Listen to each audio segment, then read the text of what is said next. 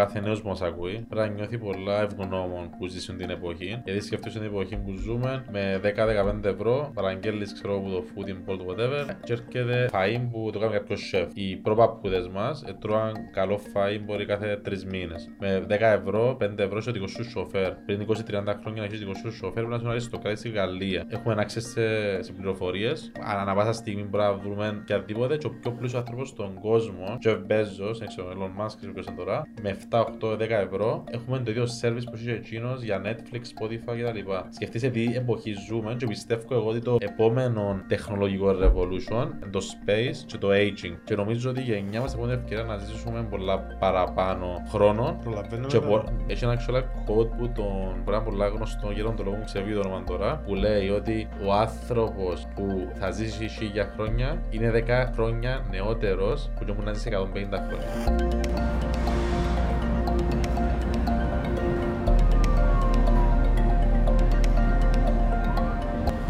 Έχουμε αντικαταστάτη σήμερα, Γιάννος Στραν στη θέση του Μιχάλη Πιτσιλίδη. Βαρετή θέση, ρε φίλε. Ναι, ναι, ναι. Ναι, ναι, ναι, βαρύ. Stylianos Lambro, καλεσμένος μας. Καλώς όρισες. Ευχαριστώ. Λοιπόν, πώς θα να αρκέψουμε, guys. Να μας πει ο Stylianos Lambro ένα γρήγορο who is who για να ξέρει και ο κόσμος. Πάντα δυσκολεύομαι να κάνω intro στον εαυτό μου. Είπες το εσύ. Αλλά εντάξει, να λέμε μια λέξη ότι είμαι entrepreneur. Δυστυχώς στα ελληνικά δεν υπάρχει λέξη entrepreneur, επιχειρηματίας. Αλλά στα αγγλικά υπάρχει ο entrepreneur και ο businessman, που έχει μια πολλά μεγάλη διαφορά πιστεύω. Ένας businessman είναι κάποιος που μπορεί να έχει ένα εστιατόριο, έναν περίπτερο ή οτιδήποτε άλλο business. Αλλά ο entrepreneur είναι κάποιος που actually κάνει κάτι έτσι πιο disruptive, κάτι πιο καινοτόμο και κάνει το με πολλά διαφορετικών τρόπων πολλούς στους άλλους. Και το πιο σημαντικό είναι ότι ο entrepreneur ε, είναι και impact driven. Δηλαδή δεν είναι μόνο να βγάλει ξέρω, το profit, revenue κλπ. Αλλά να έχει έναν impact ε, στην κοινωνία ε, και στην κοινωνία που ζει. Μα anyway, και, πλέον ακόμα και ο επιχειρηματίας, ο οποίος mm-hmm. δεν είναι entrepreneur, οφείλει να ακολουθά τούτον το pattern, mm-hmm. επειδή σιγά σιγά πλέον τα δημογραφικά ε, δίνουν πάρα πολλές φάσεις στο σκοπό του γιατί κάνεις κάτι. Mm-hmm. Άρα, και ο businessman πρέπει να κάνει impact. Ναι, τα προϊόντα, κανονικά, κανονικά πρέπει, τα brands. Αλλά νομίζω ο entrepreneur είναι κάποιος που βλέπει έτσι πολλά πιο beyond που τον business. Ε, που βλέπει ας πούμε πώς θέλει να αλλάξει τον κόσμο, τη χώρα του ο, ο, ο, και νομίζω εν τούτη η, η, νομίζω η, η το μεγά... business που τα λεφτά. Ναι, ναι, ναι. ναι. Monetization overall. Alright, και πώς θα ξεκινήσαμε. Εγώ ξεκίνησα την πρώτη μου εταιρεία, το πρώτο μου εγχείρημα που πολλά νέα ηλικία. Ήμουν δεκαοκτώ χρόνια, ήμουν ακόμα στο στρατό. Ε, βασικά, χτες έκλεισα τριάντα δύο χρονών ε, και έχω διάφορα δραστηριότητες. Η ε, εταιρεία που ήταν? Ε, η πρώτη μου εταιρεία ήταν που γνωρίζω ο HeartCypros. Βασικά, ξεκινήσαμε με έναν website που μας λέγεται The Village Express που βασικά μπορούσες να δεις τα χωριά virtually, ε, mm-hmm. τότε ας πούμε το δύο χιλιάδες εννιά και μετά βασικά έγινε το, το HeartCypros, μετά πήγα στις σπουδές μου ε, που ήμουν στην Αγγλία για τέσσερα χρόνια αλλά γύρισα στην Κύπρο σε πολλά δύσκολη εποχή, το δύο χιλιάδες δεκατρία, δύο χιλιάδες δέκα, προς δύο χιλιάδες δεκατέσσερα γυρίσα πίσω. Ε, ούλοι, βασικά σπουδάσα, είχα σπουδάσει άι τι, Software Engineering στο γιου σι ελ στο Λονδίνο. Ε, και όλοι οι φίλοι μου βασικά τότε είχαμε πιάσει πολλά καλές δουλειές στην Google, στη Facebook, πήγαν κάποιοι στο San Francisco και όλοι θεωρούσαμε πολλά έτσι χαζόν που ήρθα πίσω στην εποχή, αλλά νομίζω ήταν η καλύτερη επιλογή που έκανα. Άρα δεν το μετακινήσεις. Ε, με, με τίποτα, γιατί ήρθα εντάξει, πίσω στη χώρα που πάντα πιστεύω στην Κύπρο ε, και αγαπώ. Ε, και ξεκίνησα να δημιουργώ, να συνεχίζω να δημιουργούσα το δύο χιλιάδες δεκατρία με δύο χιλιάδες δεκατέσσερα. Ήμουν λίγο τυχερός. Ε, όπου είχα επενδύσει στο real estate, ε, το δύο χιλιάδες δεκαπέντε είχα κάνει το πρώτο μου investment ε, και σήμερα... Real estate σαν investor. Ε, σαν investor ε, και σήμερα στο portfolio μας έχουμε δεκαεπτά properties, δεκαπέντε στη Λεμεσό και δύο ε, στην Αθήνα ε, και το τι κάνω, ε, είμαι, είμαι developer, ε, ονομάζω το ε, ουσιώδες real estate γιατί πιάνουμε παλιά κτίρια, διατηρητέα. Ε, κάνουμε μικρά boutique hotels, τώρα κάποια co-working spaces. Άρα όλα μας τα projects είναι κάτι που έχουν τον το impact στη Λεμεσό, στην κοινότητα. So, ένα από τα αποτελέσματα που ήρθα πίσω ήταν και τούτο... Του τα είδες στο εξωτερικό και ήρθες να εφαρμόσεις την Κύπρο. Όχι, βασικά νομίζω, εντάξει, δουλεύκα πολλά έτσι με το ένστικτο μου. Τότε είχα ιδέα μου real estate. Όπως σου είπα, πίστευκα στην Κύπρο και στην πόλη μου, στη Λεμεσόν. Αλλά νομίζω ότι εντάξει, η τύχη είναι πολύ σημαντικό πράγμα, αλλά θα σας πω έτσι μια έτσι, ιστορία. Ε, υπήρχε ένας, ε, ένας κάποιος που είπε ένα θησαυρό στο βυθόν της θάλασσας, ξέρω εγώ, στα πενήντα μέτρα. Και για να πιέσουν το θησαυρό πρέπει να βρει έναν, ένας στον κόσμο υπήρχε, ο οποίος ένας δίτης μπορούσε να κατεβεί ξέρω εγώ, σε συγκεκριμένα μέτρα και να πιάσει το θησαυρό και να το φέρει στην επιφάνεια πριν χρόνια. Ε, και βασικά γύβαινε το δίδυν και λέει το δίδυς οκ, okay, αλλά θα μου δώσεις το πενήντα τοις εκατό του, του θησαυρού. Ε, και ο άλλος που τον ήβαινε το θησαυρό δέχτηκε. Άρα υπάρχει τον blind luck, κάποιος που ήταν απλώς τυχερός, κέρδισε τον jackpot, ήβαινε το θησαυρό. Και υπήρχε και ο δίδυς που νομίζω ότι ήταν τυχερός, γιατί ήταν ε, ε, δούλευκεν, έκανε prepare τον εαυτό του για να φτάσει σε ένα σημείο για, του, για την ευκαιρία. Yeah. Και πιστεύω κάτι που λείπει στη χώρα μας στο mindset μας, ότι δεν καταλάβουμε ότι για να πετύχεις πρέπει δέκα με δεκαπέντε με είκοσι χρόνια να δουλεύεις με πολύ consistency μέχρι μια μέρα να σου έρθει την ευκαιρία και να... Μπορεί να έρθει πιο νωρίς. Ναι, μπορεί να έρθει πιο νωρίς. Να μην το καθορίζουμε ότι δεκαπέντε με είκοσι. Ναι, ναι, και βασικά νομίζω ότι η επιχειρηματικότητα γενικά πρέπει να κάνεις αποδεχτείς έναν πράγμα. Ότι για πολλά χρόνια να κάνεις bleed μέχρι μια μέρα να έρθει, να έρθει ένα paycheck που να κάνεις... Ε, το success ήταν πολλά παραπάνω από οτιδήποτε άλλο να κάνεις. Υπάρχει κόστος ρε φίλε, mm-hmm. γενικά οτιδήποτε κάνεις έχει έναν κόστος. Ακριβώς. Το κόστος μπορεί να φαίνεται στους άλλους.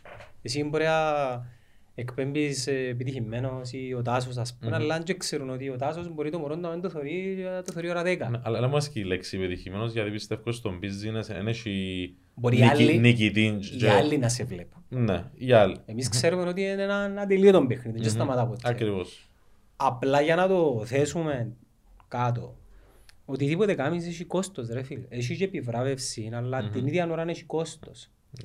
Και πολλοί επιχειρηματίες που δεν πετυχαίνουν, ενώ εγώ μισώ όταν ακούω δέκα τρόπους να γίνεις successful, ενώ είναι δύσκολο. Πρέπει να πούμε ότι αν πάρεις τον δρόμο της επιχειρηματικότητας, όσο θέλουμε να θαρρύνουμε τους νέους, ένας δύσκολος δρόμος, με ρίσκα, όμως ε, το return στο μέλλον είναι πολλά πολλά πολλά πιο μεγάλο. Anyway, εν το προσέχεις και εσύ που τη δική σου δουλειά ρετάσου, ότι οι στιγμές που νιώθεις ευφορία επιχειρηματική, είναι πολλά λιές και οι στιγμές που νιώθεις ότι δεν είσαι καλός, είναι πάρα πολλές.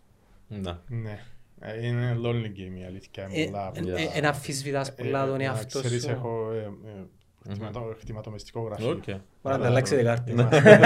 Είμαστε κοντά, ναι. Όχι σε εκείνο, αλλά στο big paycheck που λαλείς μπορεί να μην έρθει ποτέ. Μπορεί να είναι πολλά μικρά αυξανόμενα. Και εκείνα είναι καλά.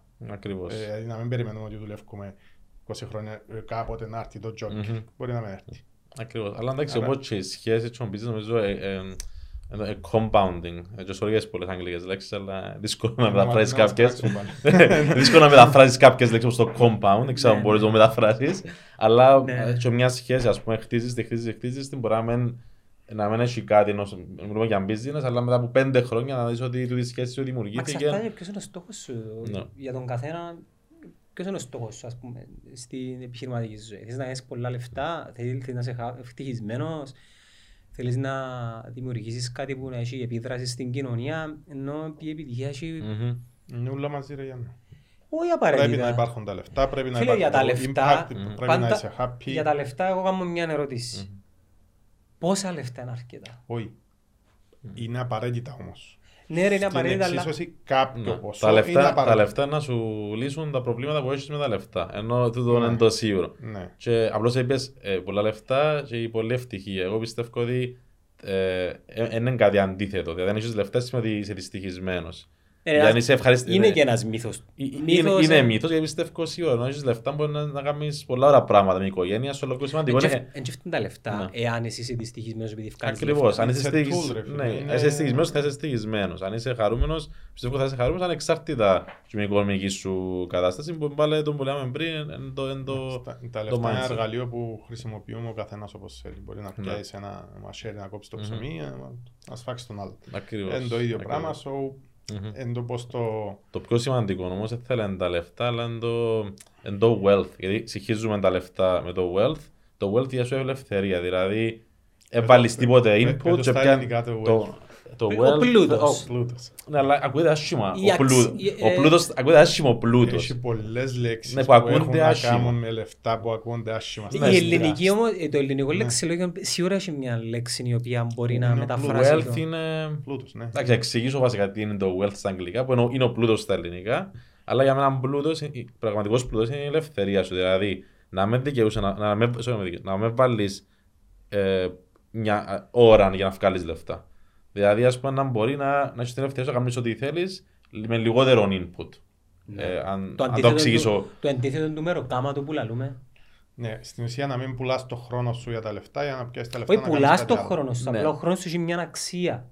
Αλλά δεν πρέπει να λες πουλά του. Όσο και αν ο χρόνος σου, και χίλια ευρώ η ώρα, και δέκα χίλια, και εγώ χιλιάς, ο πλούτος είναι κάτι που έβαλες, είσαι με την οικογένεια σου, ξέρω, σε διακοπές, και παράγεις σου εισόδημα για να ζεις. Που βασικά πιστεύω ότι το πρόβλημα στην Κύπρο και σε πολλές χώρες είναι ότι μας, μας μαθαίνουν τον, τον, τον, τον financial intelligence που είναι αρήν ηλικία. Ας πούμε ένα παράδειγμα, στη Λεμεσό τώρα τα νίκη πήγαν πάρα πολλά ακριβά. Εγώ έλεγα πάντα στους φίλους μου πριν πολλά τρία τέσσερα πέντε χρόνια μπορεί να δανειστείτε, βάλεις έναν είκοσι τοις εκατό, ε, δανείζεσαι και πληρώνεις τη δόση σου ξέρω διακόσια με τριακόσια ευρώ.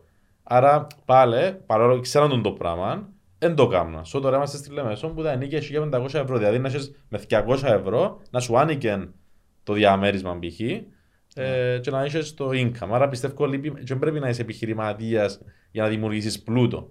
Ας πούμε, μπορείς να, είσαι, να δουλεύεις σε μια εταιρεία και να είσαι δέκα τοις εκατό επιχειρηματίας. Μπορείς να ξεκινήσεις να κάνεις ένα side project. Ε, άρα σημαίνει ότι μόνο επιχειρηματίας μπορεί να δημιουργήσει πλούτο και ελευθερία. Sorry. Εντάξει, υπάρχει και μια λαθασμένη έννοια του, ε, του επιχειρηματία ως προς το και που συζητούσαν και πιο πάνω η διαδικασία του να γίνεις επιχειρηματίας, οι θυσίες που πρέπει να κάνεις, το ρίσκο να αποτύχεις, ενώ ξέρεις τον τελευταίο καιρό αν και είναι καλό, βλέπεις πολλούς νεαρούς, entrepreneur, business owner, entrepreneur, καλό τούτο, δεν υπήρξε ξανά τέτοια συζήτηση, αλλά προαπαιτεί πάρα πολλά άλλα πράγματα που πολλά βασικά, τα οποία δεν μπορεί κανένας να σου τα διδάξει. Δεν μπορείς. Ναι. Όμως ε, έχει μια τσικίμα του Instagram τώρα. Του... Mm. Έτσι είναι κακό όμως. Δέκα morning routines που κάνει ο Buffett για να γίνεις this. Κοίτα, δεν είναι κακό όμως. Δεν είναι κακό όμως, it's not the point, δεν είναι μόνο εκείνο. Πρέπει να πεις και τα άλλα. Ε, θα, επειδή θα κάνω το κρεβάτι μου, μόνο mm. και μόνο εκείνο το πράγμα, δεν σημαίνει ότι θα με... Mm-hmm. Ε, επιτυχημένος. Okay, ε, ε, πολλά άλλα.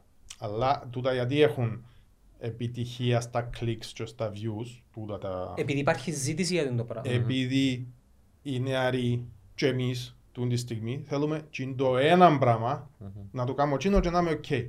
Αλλά είναι ένα πράγμα, ξέρουμε. Ε, ναι, ναι, ναι, ναι. Βασικά είναι ε, ένα ε, roller coaster. Μπράβο.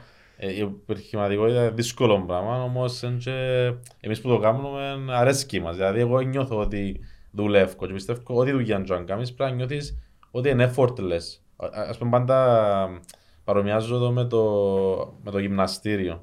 Δεν μου αρέσει πολλά πένω στο γυμναστήριο, ενώ θεωρώ το πάρα πολύ effort και δεν το κάνω, δεν το απολαμβάνω. Όταν παίζω ας πούμε, ένα σπορτ, παίζω μπάσκετ, τένις, βάλω πολύ παραπάνω effort, αλλά μου φαίνεται είναι effortless. Νιώθω ότι έβαλω effort. Mm.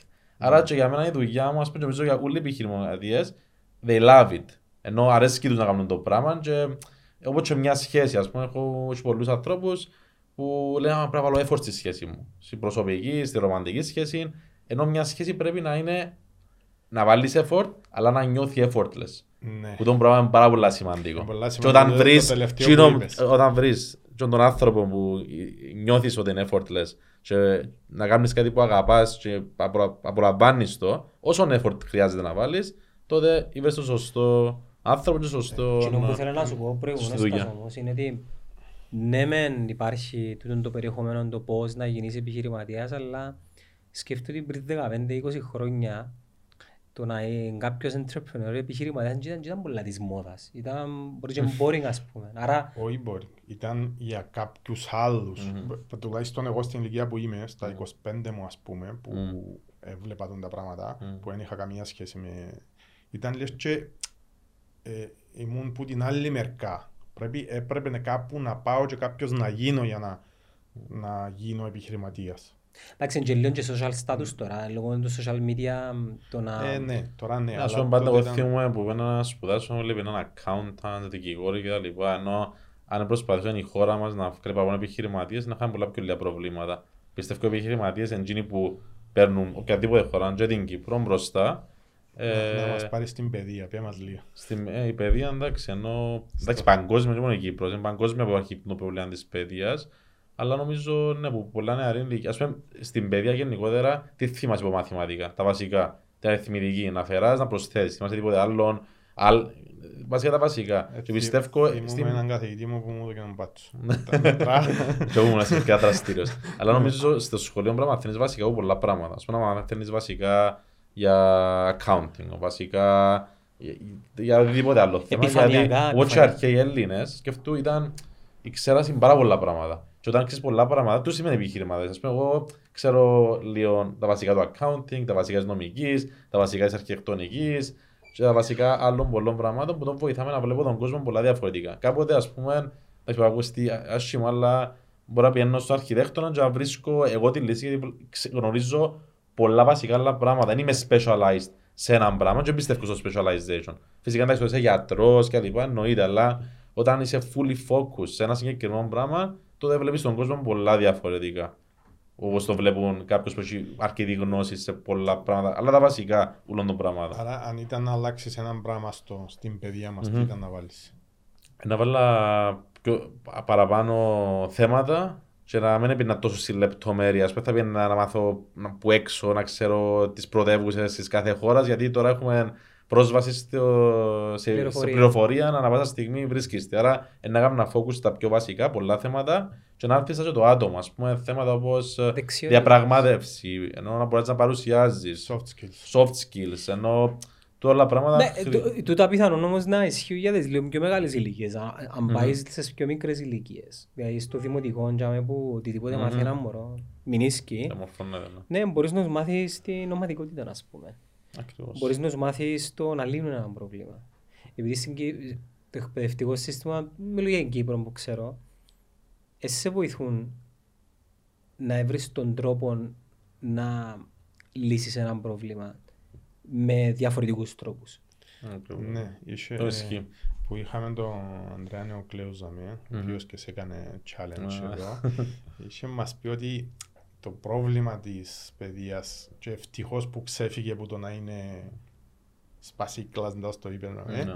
είναι ότι ε, δεν μαθαίνει το σχολείο να συνεργαστείς mm-hmm. σε έναν διαγωνισμό που γράφεις, πρέπει να γράψεις μόνος σου. Ε, εντάξει, το παραδείγμα του ήταν να... για να το καταλάβει ο κόσμος. Ναι, ναι, ήταν... ναι, ε, κράξα μας, αλλά anyway, ναι, ναι. Ναι. Δηλαδή να, η συνεργασία και το να μάθεις να μαθαίνεις. Mm.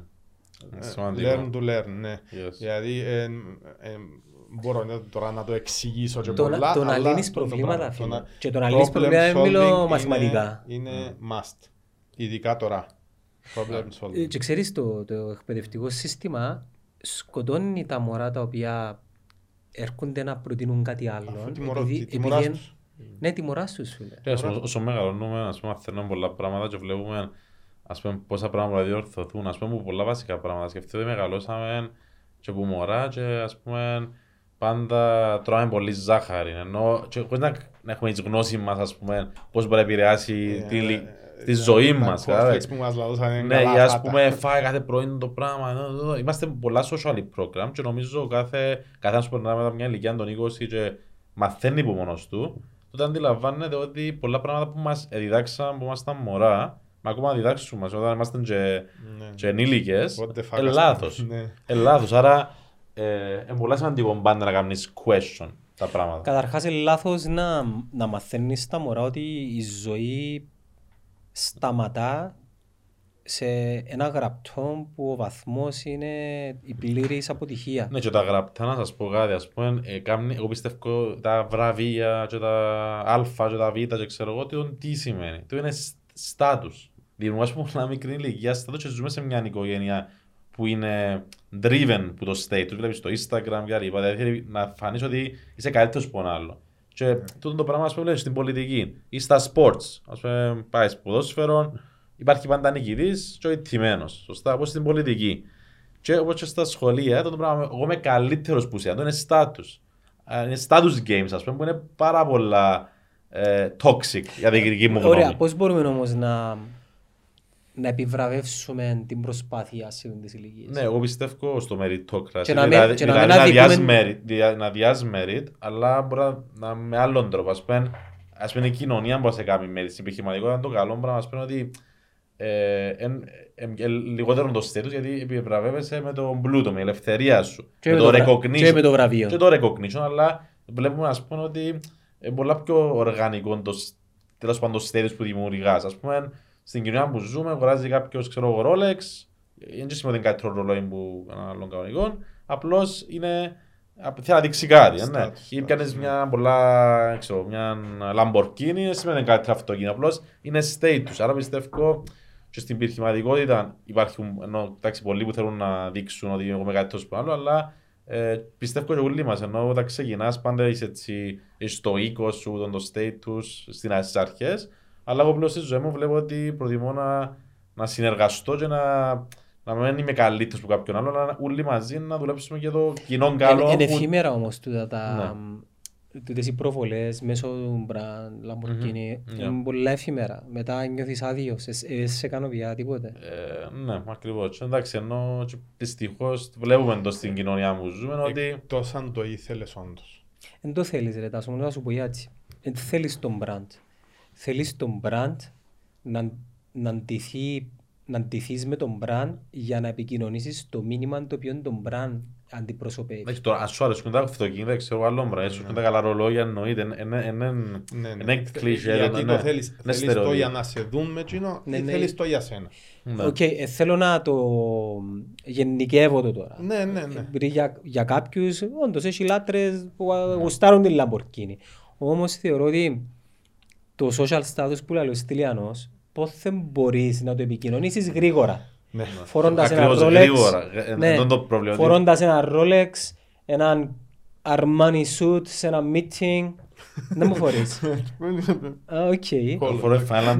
Οδηγώντας έναν αυτοκίνητο και τώρα μου να πάει στο meeting να παρκάρεις, α, οκ, luxury sports car. Εσύ με εννοείται πράγμα φορείς ώρα ρούχα και μπραντσο, ξέρω, αλλά ο στόχος σου να είναι να κάνεις communicate το status. Ας πούμε, βλέπουμε και πολλούς, ας πούμε, στο Instagram που πουλούν ψευτικά όνειρα και ψευτικές ζωές κτλ. Ας πούμε, το πιο σημαντικό πράγμα είναι to be a doer. Και όσο στη ζωή μου προσπαθώ να κάνω deliver τα πράγματα και μετά να κάνω communicate, όσο πιο μικρής, okay, να κάνω... Ναι, αλλά για να ολοκληρώσω, yeah. θα έλεγα ότι μακροπρόθεσμα είναι καλύτερο να επενδύσεις πας σε σένα και εσύ μέσα από τα πράγματα που να κάνεις και να επικοινωνήσεις να δημιουργήσεις και το status χωρίς τα brands, επειδή αφήσεις τα brands δεν μπορείς να μείνεις. Yeah. Και νομίζω ότι yeah. ένα πράγμα που μου αρέσει με, με τους ανθρώπους της ηλικίας μας, ε, ας πούμε, δέτε μας τώρα. Πριν δεκαπέντε χρόνια πώς είναι να είμαστε αντιμένοι. Ο Τάσος φορεί έναν ωραίο t-shirt, εγώ ένα sports t-shirt, ας πούμε, τριάντα με σαράντα ευρώ. Αλλάσουμε, θέλω. Μπορούμε να το αλλάξουμε. Ο Στυλιανός φορεί ένα δικό του private label μήνυμα, το οποίο έκαμε για να εκφράζεται ωραία. Θεωρία, άλλαξαν και ο επιχειρηματίας γενικά το, το πώς ε, επικοινωνεί την εικόνα του προς τα έξω mm. και τούτο να το δεις δημιουργά και κάτι θετικό, δηλαδή γεννούλα κακά, γεννούλοι μητσί mm. όποιοι mm-hmm. θέλουν τα αυτοκίνητα, τα Rolexes και τα meetings. Νομίζω ναι, η καινούργια γενιά νομίζω πολλά διαφορετική που όσον ήταν πριν είκοσι χρόνια. Νομίζω εμείς είμαστε πιο ελιστές που τους πούσους τώρα, λόγω των δικών μας.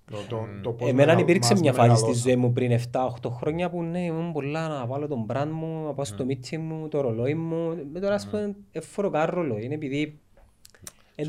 Και σημαίνει ότι εσύ επειδή φορείς το ρολόι είναι κακό.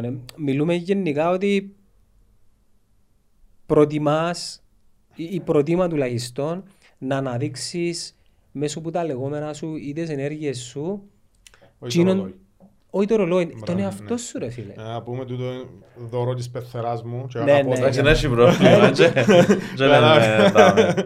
Αγαπώ το ρολόι. Λοιπόν, οκ. Στυλιάνε, πιστεύεις στο hard work?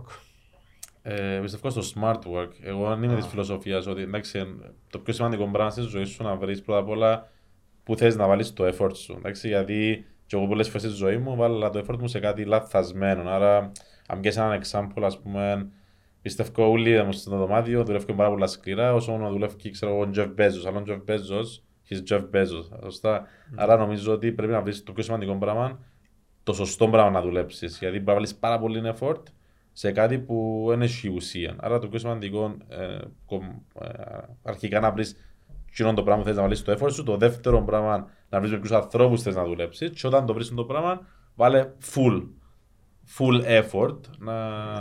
Πώς το βρίσκεις όμως, το, το, το, η ερώτηση mm-hmm. είναι πολλά tricky, πολλά δύσκολη yeah. να απαντηθείς. Γιατί, γιατί στη ζωή μας δυστυχώς ή παραπάνω είμαστε με η ρουτίνα μας, παραπάνω κάνουμε πράγματα συνέχεια, συνέχεια, συνέχεια και σταματούμε, δεν κάνουμε έτσι, μια μπαύση να πούμε τι θέλω στη ζωή μου.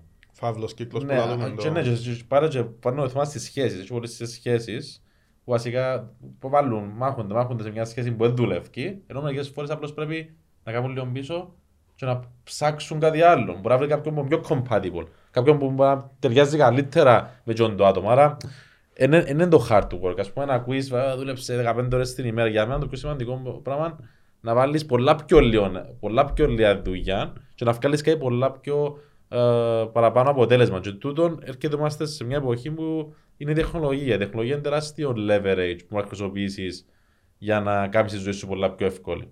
Ναι. Σκέφτω, ας πούμε, πριν πόσα χρόνια, ξέρω δεκαπέντε είκοσι χρόνια, πόσο πιο δύσκολο ήταν να κάνεις ένα συγκεκριμένο πράγμα. Άρα είμαστε, πιστεύω, σε μια εποχή που μπορούμε να πάρουμε λιγότερο effort για πιάμε κάτι. Σίγουρα το ότι έχουμε πολλά πιο πολλές ευκαιρίες που mm-hmm. πες μια γενιά πίσω μας, yeah. σίγουρα το, το εννοείται. Όμως έχουμε και πάρα πολλές επιλογές τώρα που mm-hmm. είναι πολύ εύκολο να συγχυστείς. Ναι, το πιο, σημα... ναι. το το πιο σημαντικό πράγμα να βρεις εκείνο που θες να κάνεις που είναι το πιο δύσκολο. Αλλά μόλις το βρεις, δεν υπάρχουν δικαιολογίες γιατί μετά απλώς πρέπει να βάλεις πάρα πολύ σκληρή δουλειά. Άρα νομίζω εν, εν, εν τούτο το πιο δύσκολο κομμάτι να το βρεις. Νομίζω δεν έχει κάποιον, κάποια συνταγή για να βρεις το πράγμα. Πρέπει να δεις ο καθένας είναι διαφορετικός. Δηλαδή, τι σου αρέσει να κάνεις, ε, τι impact θέλεις να αφήσεις με το πράγμα που θες να κάνεις και με ποιους και άλλοι μπορούν να, να δουλέψουν μαζί σου για τον το mission, για τον το σκοπό που. Uh, Πες το πολλές φορές, πιστεύεις στο teamwork. Ε, επειδή mm-hmm. τόνισες το μια ναι, πιστεύω χωρίς, άλλους, μια, άλλους, χωρίς ομάδα δεν μπορείς να κάνεις τίποτα. Πολλά σημαντικό να έχεις σωστούς ανθρώπους δίπλα σου και με σωστό mindset, αλλά όχι μόνο ομάδα στην εταιρεία σου. Ας πούμε, άτομα του που, που σε περιτριγυρίζουν είναι πολλά σημαντικό. Ακόμα και στο κανένα που να πάεις. Ναι, λες είναι ότι είσαι το average των πέντε ανθρώπων που κάνεις παρέα. Ενώ, ναι, ναι. Εσύ έχεις τους ίδιους φίλους που είχες πάντα. Ωραία φίλε. Δυστυχώς, όχι. Να σου πω. Ε, δυστυχώς κρα... είπες. Ε, δυστυχώς γιατί κρατάς επαφή π.χ. συμμαθητές που πάντα mm-hmm. θα είναι εκείνοι που είναι συμμαθητές ναι, του. Ναι, παιδικοί σου φίλοι, ας πούμε. Παιδικοί σου φίλοι, οκ. Okay, και θεωρείς τους μια φορά τον μήνα. Mm. Πας για ένα φαΐ. Ναι, ναι, ναι, οκ. Okay. Όμως δεν μπορείς να είσαι mm. μαζί τους τώρα. Κάποιοι που κινούν έναν τσιπάνο, κάποιοι όχι. Δεν μπορείς να. Κύριε Ποντζιμπάνο, όμως είναι καλά σε μαζί τους, γιατί να σε φέρουν και σε έναν πάνω. Καλά, ναι. Ο καθένας παίρνει τον δρόμο του και αλλάσουν τα. Και όπως το είπες, είσαι το average των πέντε anyway που κάνεις παρέα, να το πω. So είσαι σε έναν διαφορετικό. Ακούγεται σκληρό εν τω μεταξύ. Ακούγεται, αλλά είναι πραγματικότητα. Δεν μπορείς να αυκαινείς με τους παιδικούς σου φίλους, αλλά δεν μπορείς να ζήσεις στην καθημερινότητα σου, γιατί. Ε, αν, αν λάθος στο mindset μπορεί να σε επηρεάσουν ε, και εσέναν, άρα.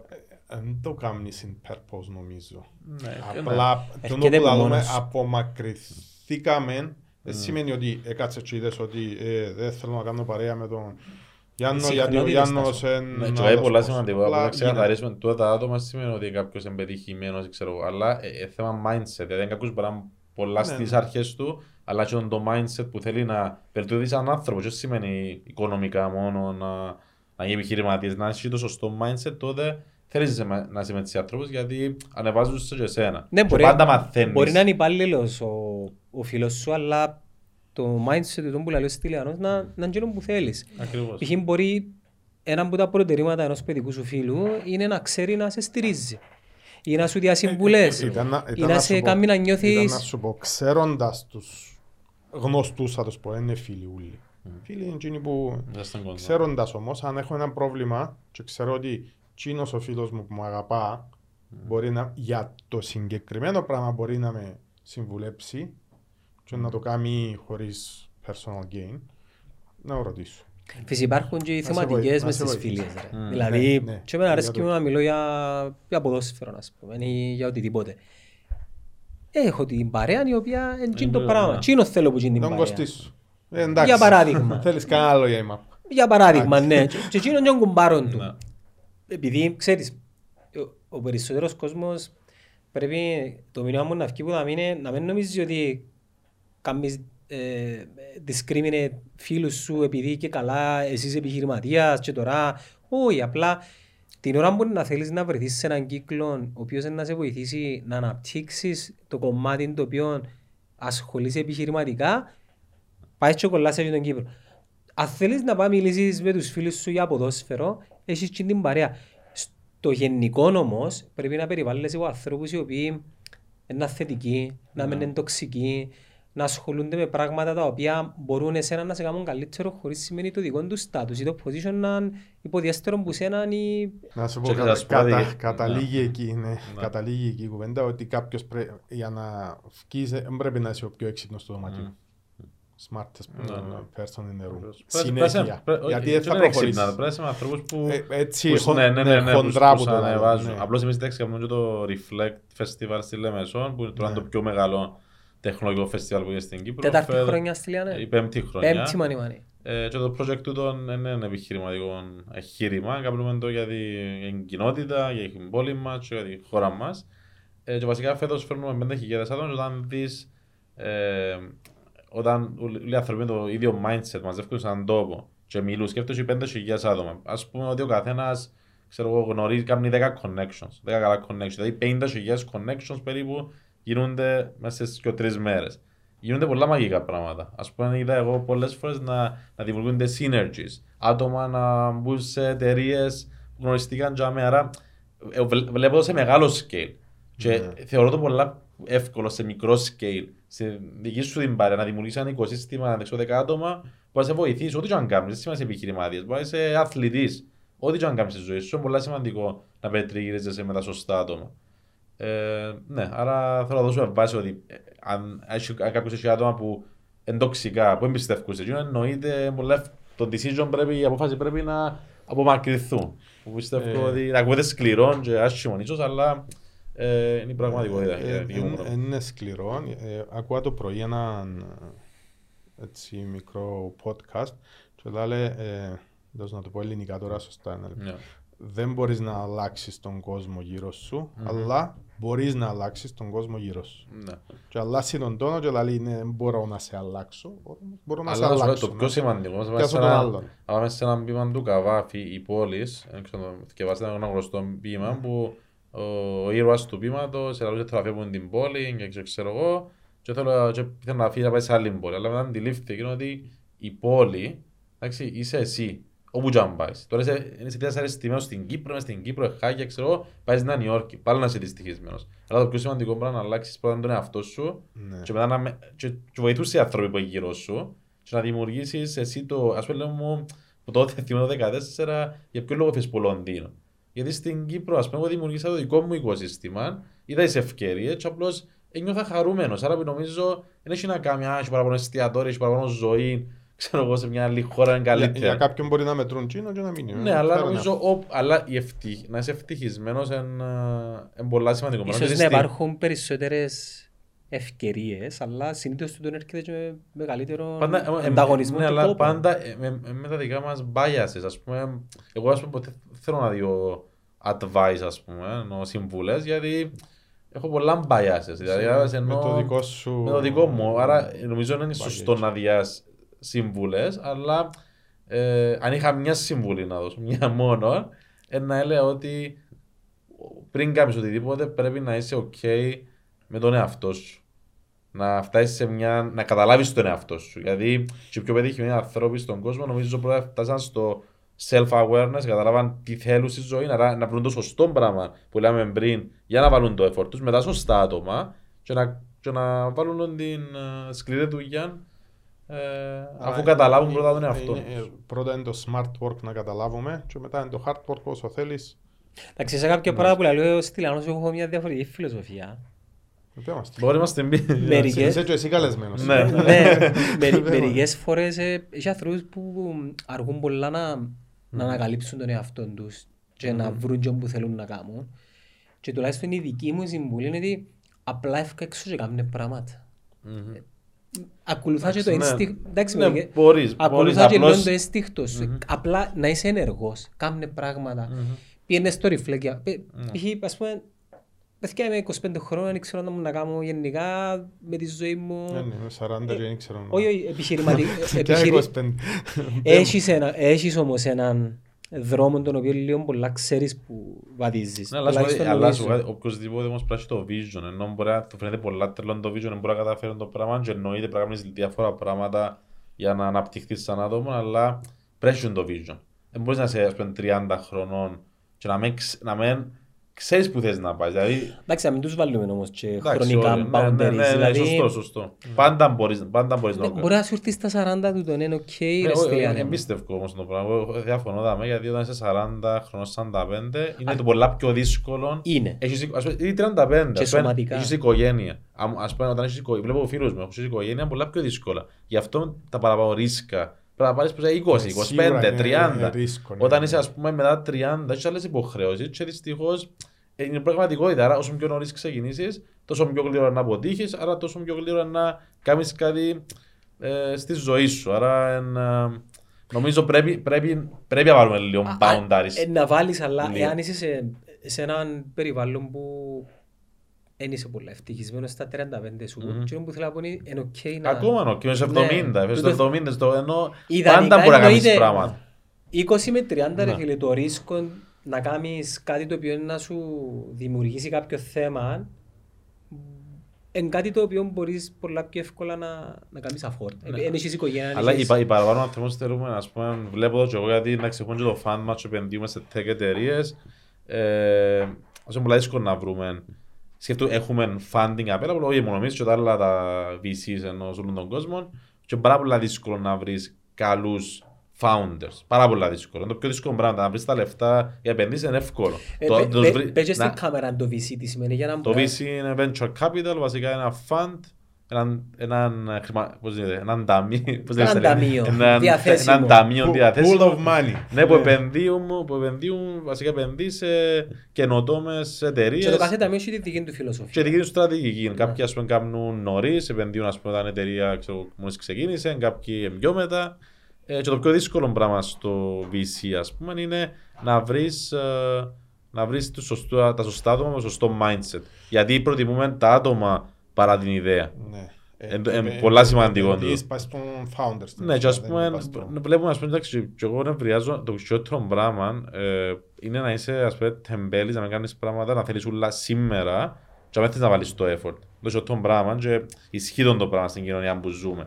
Κανένας δεν θέλει να πιάει ένα σάκ να κάνει θυσίες, ξέρω εγώ, για δύο, τρία, τέσσερα, πέντε χρόνια για να γίνει πετυχημένος σε δεκαπέντε χρόνια και θέλει την επιτυχία αύριο. Ναι, που εντάξει, που πρέπει να καταλάβουμε ότι, που να τονίσουμε ότι αν θέλεις να είσαι επιτυχημένος στη ζωή σου, αυτόν όσο πιο νωρίς τόσο το καλύτερα, θέλεις πάνω από δέκα χρόνια. Αυτό δημιουργείται όμως την εντύπωση. Ποια εντύπωση? Του θέλω γρήγορα την ανταμοιβή. Φίλε, που πολλά πράγματα... Social media πιστεύεις. Και τα social media πειράζουν, αλλά βλέπεις το στην καθημερινότητά μας. Βλέπεις το στην καθημερινότητά μας ότι ας πούμε μπορεί να δεις μια ευκαιρία κάποιου, έχεις και εσύ media company, ξέρεις, για ένα, ξέρω εγώ, ένα app, ένα website, whatever. Και μπορεί να σε κάνει negotiate για διακόσια ευρώ πέχει. Ενώ εγώ πάντα κάνω negotiate για έτσι πόσα, γιατί γλιτώνω πολλά παραπάνω λεφτά στο μέλλον, γιατί βλέπω ότι είναι το mindset.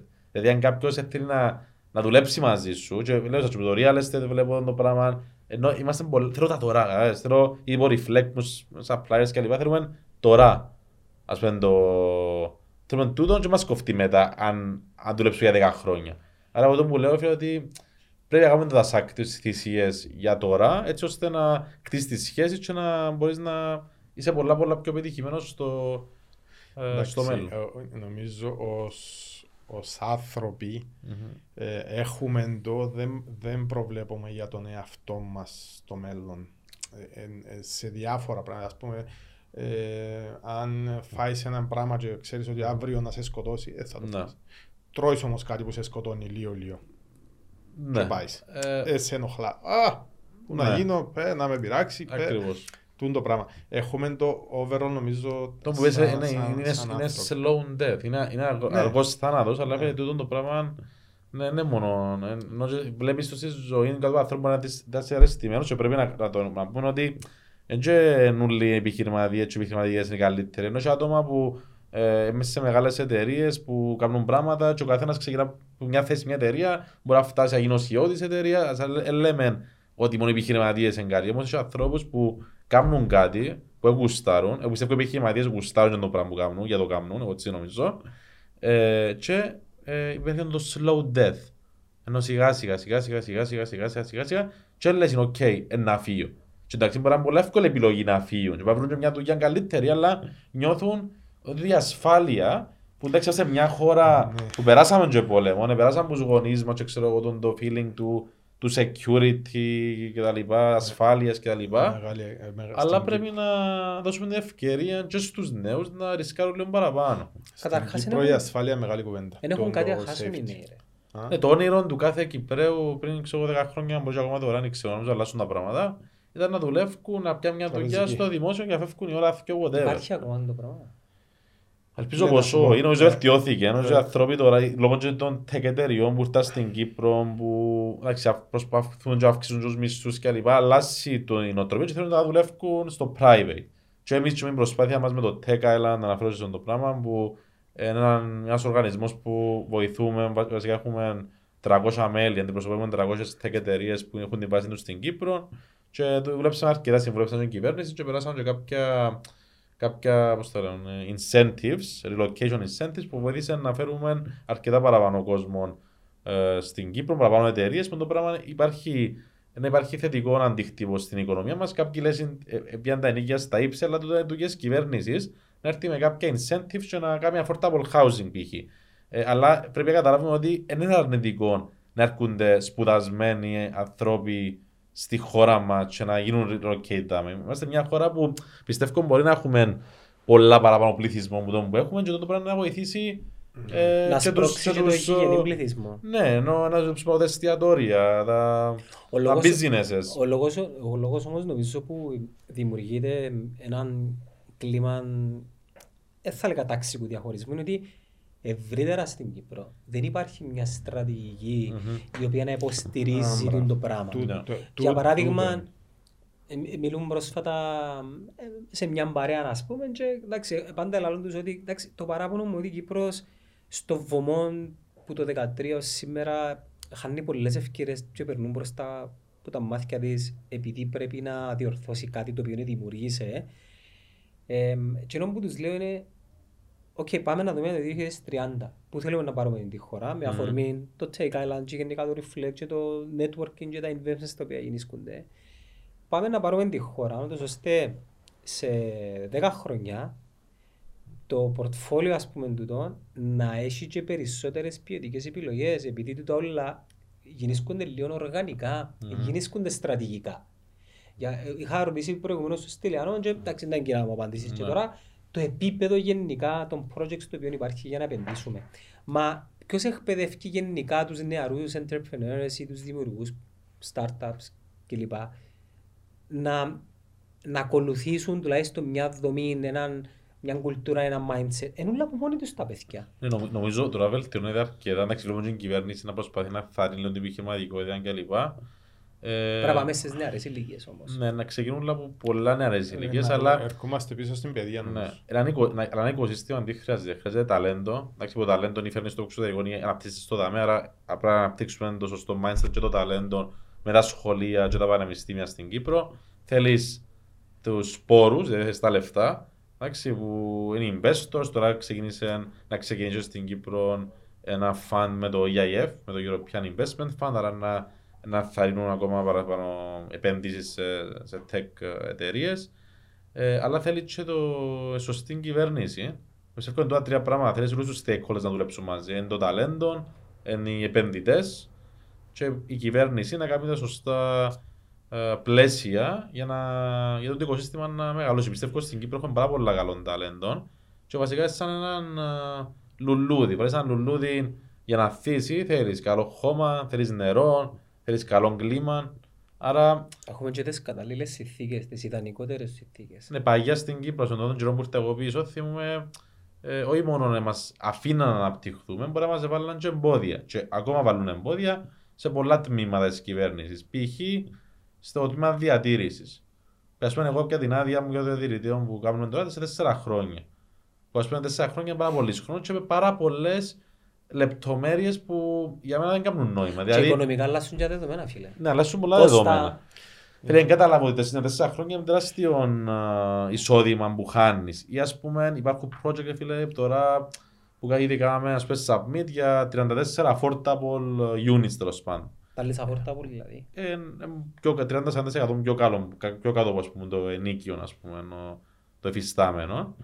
Το οποίο περιμένουμε πάρα πολύ καιρό για να πιάμε την άδεια σε, σε μια εποχή που έχουν τεράστιο πρόβλημα με τα. Που έπρεπε να το ναι, κάνουμε. Ή ας πούμε η ταξιδοχεία που κάνουμε. Εμείς, ας πούμε, σύνολο μέσα στην παγιά μου πόλη έχουμε pipe, στο pipeline μας διακόσια κλίνες, ας πούμε, διακόσια δωμάτια.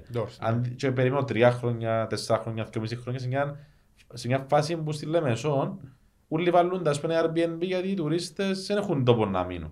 Άρα δώσε fast track, ενώ δώσε. Ας ευελίχτω. Ναι, και γενικά στην κυβέρνηση σκεφτούμαστε binary, ας πούμε ναι, όχι, ναι, όχι. Δεν έχουμε κρίση. Και ένα σημαντικό πράγμα που υστερεί γενικά η χώρα μας και πρέπει να βελτιωθούμε και ένα πολύ σημαντικό πράγμα και για τους επιχειρηματές και για όλους είναι να έχεις καλή κρίση. Το πιο σημαντικό, και πιστεύω όσο παραπάνω καλή κρίση στη ζωή σου, τόσο παραπάνω όφελος να έχεις και εσύ. Σε μια δουλειά, ας πούμε ένας σι ι ο έχει καλύτερη κρίση που κάποιον που είναι σι ι ο στην εταιρεία, γιατί μπορεί να κάνει decisions. Και ένα σι ι ο της Apple, ξέρω, κάνει διακόσια με τριακόσια εκατομμύρια, εντάξει, γιατί τα decisions που να κάνει επηρεάζουν μια, έναν κολοσσό. Γι' αυτό ένας σι ι ο μιας μικρής εταιρείας δεν πιάνει και τα λεφτά. Άρα είναι... Και πάλι πώς... επιστρέφουμε στη βάση της κουβέντας μας, ότι για να μπορούν οι άνθρωποι να λαμβάνουν σωστές αποφάσεις πρέπει να εκπαιδευτούν που μητσί, να λύνουν προβλήματα και να θυμούνται που πόξω τις λύσεις. Στο δημόσιο μας, εφόσον μιλούμε για τούτο, γιατί έχω και εγώ να κάνω με τούτα ούλα, δεν είναι ότι δεν ξέρει ο υπάλληλος τι πρέπει να γίνει σωστά. Είναι και η ευθυνοφοβία να το πω, ότι είναι έτσι που πρέπει να γίνει, το πρωτόκολλο λαλίτουν το πράγμα, ναι ξέρω το ότι πρέπει να προχωρήσει, όμως αφού έτσι λαλεί το πρωτόκολλο, ποιος να το αλλάξει? Ο πάνω, ο πάνω, άλλη δουλειά. Να σας πω έναν εξάμπολ που μου δείχνει πολλά πρόσφατα, μετά σε μια εβδομάδα.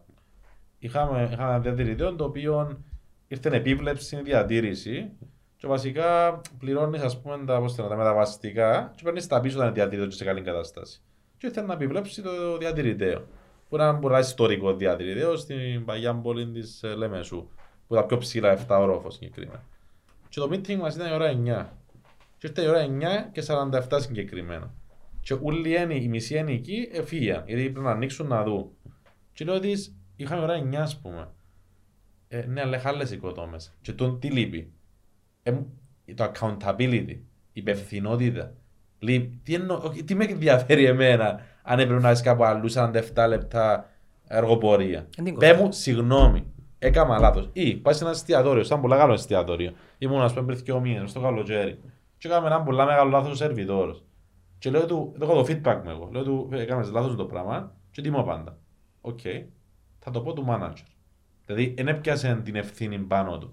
Και τότε το πράγμα λείπει. Δηλαδή, για μένα πρέπει να βελτιώσουμε την ευθυνότητα που έχει ο καθένας μας και την κρίση. Και, και, πιστεύω... και ο οργανισμός να μπορεί να δώσει την ευκαιρία στον κόσμο του να μπορεί να λαμβάνει αποφάσεις γλύωρα και ευέλικτα. Δηλαδή θεωρείς να το πω του manager. Ακριβώς. Μα άμα δεν τον έμαθαν που είναι αρχή. Να σας πω ένα πολύ καλό example που κάπου το άκουσα και ξέρω μέσα στο real estate. Βασικά θέλω να βασισμένο στον υπευθυνότητα και στην κρίση που λέμε. Εντάξει, υπάρχει και το τρίτο πράγμα που είναι το leverage. Το leverage να εξηγήσουμε, δεν μπορώ να μεταφράσω το leverage. Δεν μεταφράζεται. Αξιοποιώ κάτι. Το, επειδή το, κα... το leverage είναι και ο μοχλός που βασικά βάλεις πολλά λίγο effort και βγάλεις και πολλά ναι, ναι. ψηλό. Και στο real estate κάποιος που δουλεύει ξέρω στις οικοδομές υπάρχει και ένα πιο μιλίο μισθό γιατί έχει πολλά άλλη υπευθυνότητα και έχει κάποια συγκεκριμένη ξέρω, εξπερτίζει κρίση, να χτίζει, πολλά άλλη. Μετά είσαι στον εργολάβο, ο οποίος εργολάβος έχει παραπάνω υπευθυνότητα, εντάξει, άρα έχει πολλά παραπάνω reward που τον κάποιον που δουλεύει και στις οικοδομές. Μετά υπάρχει ο, ο developer τέλος πάντων, που ξέρεις στο real estate, ε, έχει πολλά παραπάνω υπευθυνότητα, γιατί είναι τα υπευθυνότητα για τα λεφτά, το δηλαδή τα λεφτά, τεράστιο accountability. Το κανταπέλη είναι υπευθυνότητα, ναι. ναι. Λοιπόν, και, αλλά έχει πολλά καλό judgment, έχει πολλά καλή κρίση. Να πει να επενδύσω στον το οικόπεδο, γιατί να μου βγάλει τόσα. Άρα υπάρχει μια κρίση. Άρα βγάλει πολλά παραπάνω λεφτά που όλους τους άλλους στο real estate. Και έχεις κάποιον που κάνει manage ένα επενδυτικό ταμείο real estate, ένα real estate fund, το οποίο κάνει manage, ξέρω εγώ, billion, ένα billion, ένα δισεκατομμύριο ευρώ. Άρα έχει τεράστια υπευθυνότητα. Είναι πολλά υπεύθυνο άτομο για το το που είναι investor στα λεφτά πρώτον, και έχει πολλά τεράστια ευθύνη. Δεύτερον, σημαίνει ότι πάρα πολλά καλή κρίση για να φτιάξει επενδύσεις μεταξύ του της Μαρίνα ή των ξενοδοχείων κτλ. Και έχει και leverage, δηλαδή έχει το capital. Άρα στη ζωή σου, πιστεύω στην καριέρα σου, όσο να αυξήσεις τα τρία πράγματα, τόσο παραπάνω το reward σου. Γι' αυτό όταν ο σι ι ο της Apple έχει πολλά πιο μεγάλη ευθύνη που το σι ι ο της δικής μου εταιρείας, πολλά, πολλά πιο μεγάλη, έχει πολλά πιο μεγάλη καλύτερη κρίση που μένα. Γιατί είναι η Apple και λέει τεράστια, μεταξύ τεράστιων αποφάσεων και έχει και leverage. Που το leverage στην περίπτωση της Apple είναι το brand που βοηθά τους να ανοίξει πόρτες, είναι τα λεφτά που έχουν. Economies of scale. Economies of scale. Άρα τώρα τρία yeah. πράγματα όταν ξεκινάς μια μικρά, μικρό business στην καριέρα σου, σε επιχειρηματίας ή σε μια εταιρεία για να, για να ξάνεις το μισθό σου πρέπει να έχεις τα τρία πράγματα. Άρα δεν είναι τόσο, ας πούμε τρία πράγματα είναι. Να έχεις κάτι την κρίση, πώς να πτήσεις την κρίση. Με το να ψάχνεις, να θυκευάζεις, να κάνεις certain events, να έχεις τα σωστά δώμα γύρω σου, να καταλάβεις πώς δουλεύει και ο κόσμος. Εντάξει, η υπευθυνότητα να είσαι. Να θυκευάζεις βιβλία, ας πούμε. Ναι, η ευθύνη όμως είναι κάτι που πρέπει να το έχεις σαν άνθρωπος. Πρέπει να έχεις ευθύνη. Του τον έρχεται με τα χρόνια όμως. Όχι, άτομα που. Ναι, κάποια άτομα μπορούν να κάνουν skip την ουρά του χρόνου και να. Λόγω του ταλέντου τους. Όμως πάλι επιστρέφουμε πάνω στο κομμάτι του. Κάποιες βασικές δεξιότητες για να σου οδηγήσουν. Πρώτον είναι αυτογνωσία, mm-hmm. υπομονή, mm-hmm. δηλαδή να αντιλαμβάνεσαι σε ποιον περιβάλλον είσαι. Αυτογνωσία είναι πολύ δύσκολο. Για να ξέρεις, ένα από τα πιο δύσκολα πράγματα είναι να ξέρεις τις δικές σου αδυναμίες. Μα πρέπει να σκοτώσεις τον εγωισμό σου, Τάσο μου, για να το καταφέρεις το πράγμα. Είναι το οίκο, είναι το οίκο. Πολύ σημαντικό. Γεννιόμαστε όμως. Θεωρώ, άποψη δική μου, δεν είναι ούτε μελέτη κοινωνιολογίας ούτε τίποτα, αλλά θεωρώ ότι σαν άνθρωποι γεννιόμαστε εγωιστές και είναι πολύ καλό. Είναι κομμάτι της επιβίωσης μας. Survival, ναι, ναι. Ναι, και προσαρμογής στις κοινότητες. Mm.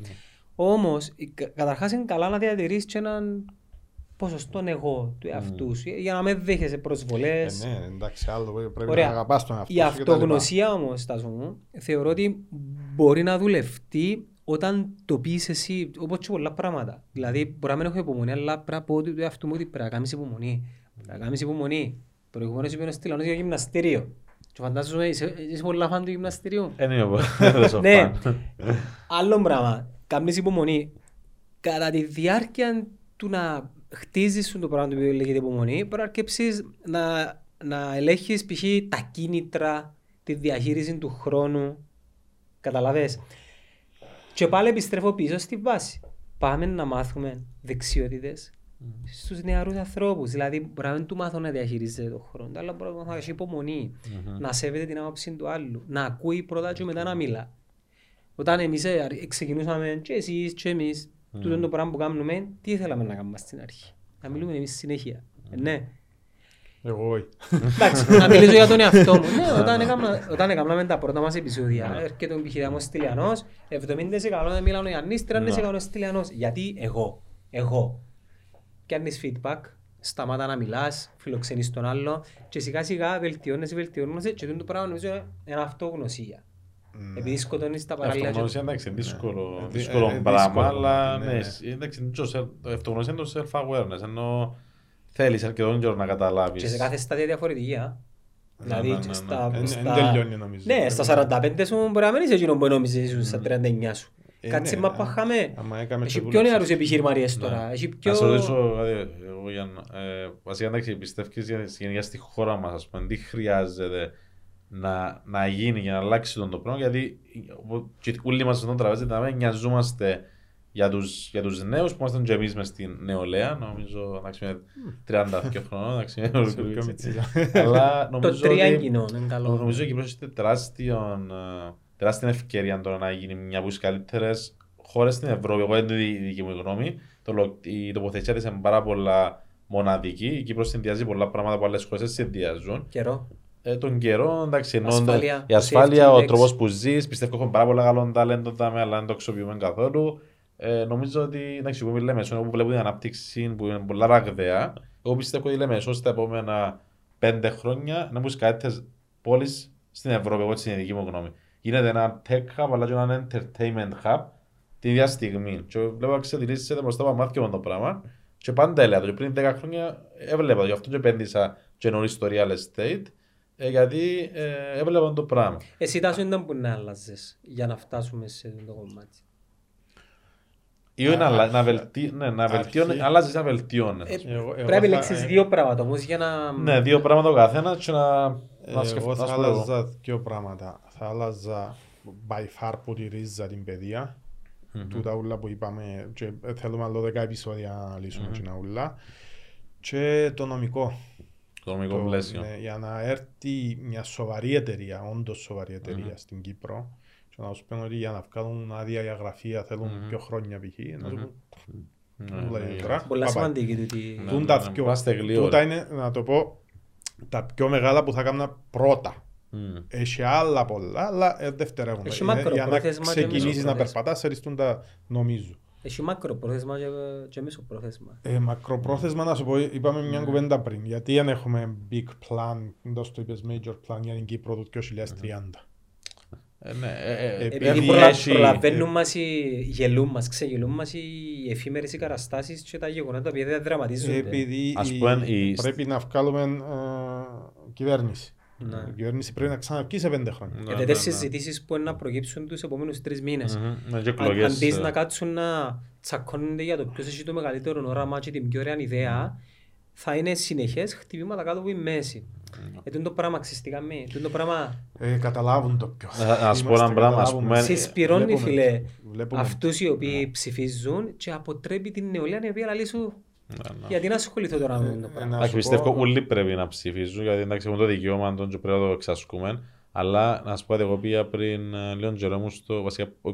Πήγα πολλές φορές, αλλά πήγα πριν δύο χρόνια νομίζω μετά το COVID, πήγα στο Ντουμπάι.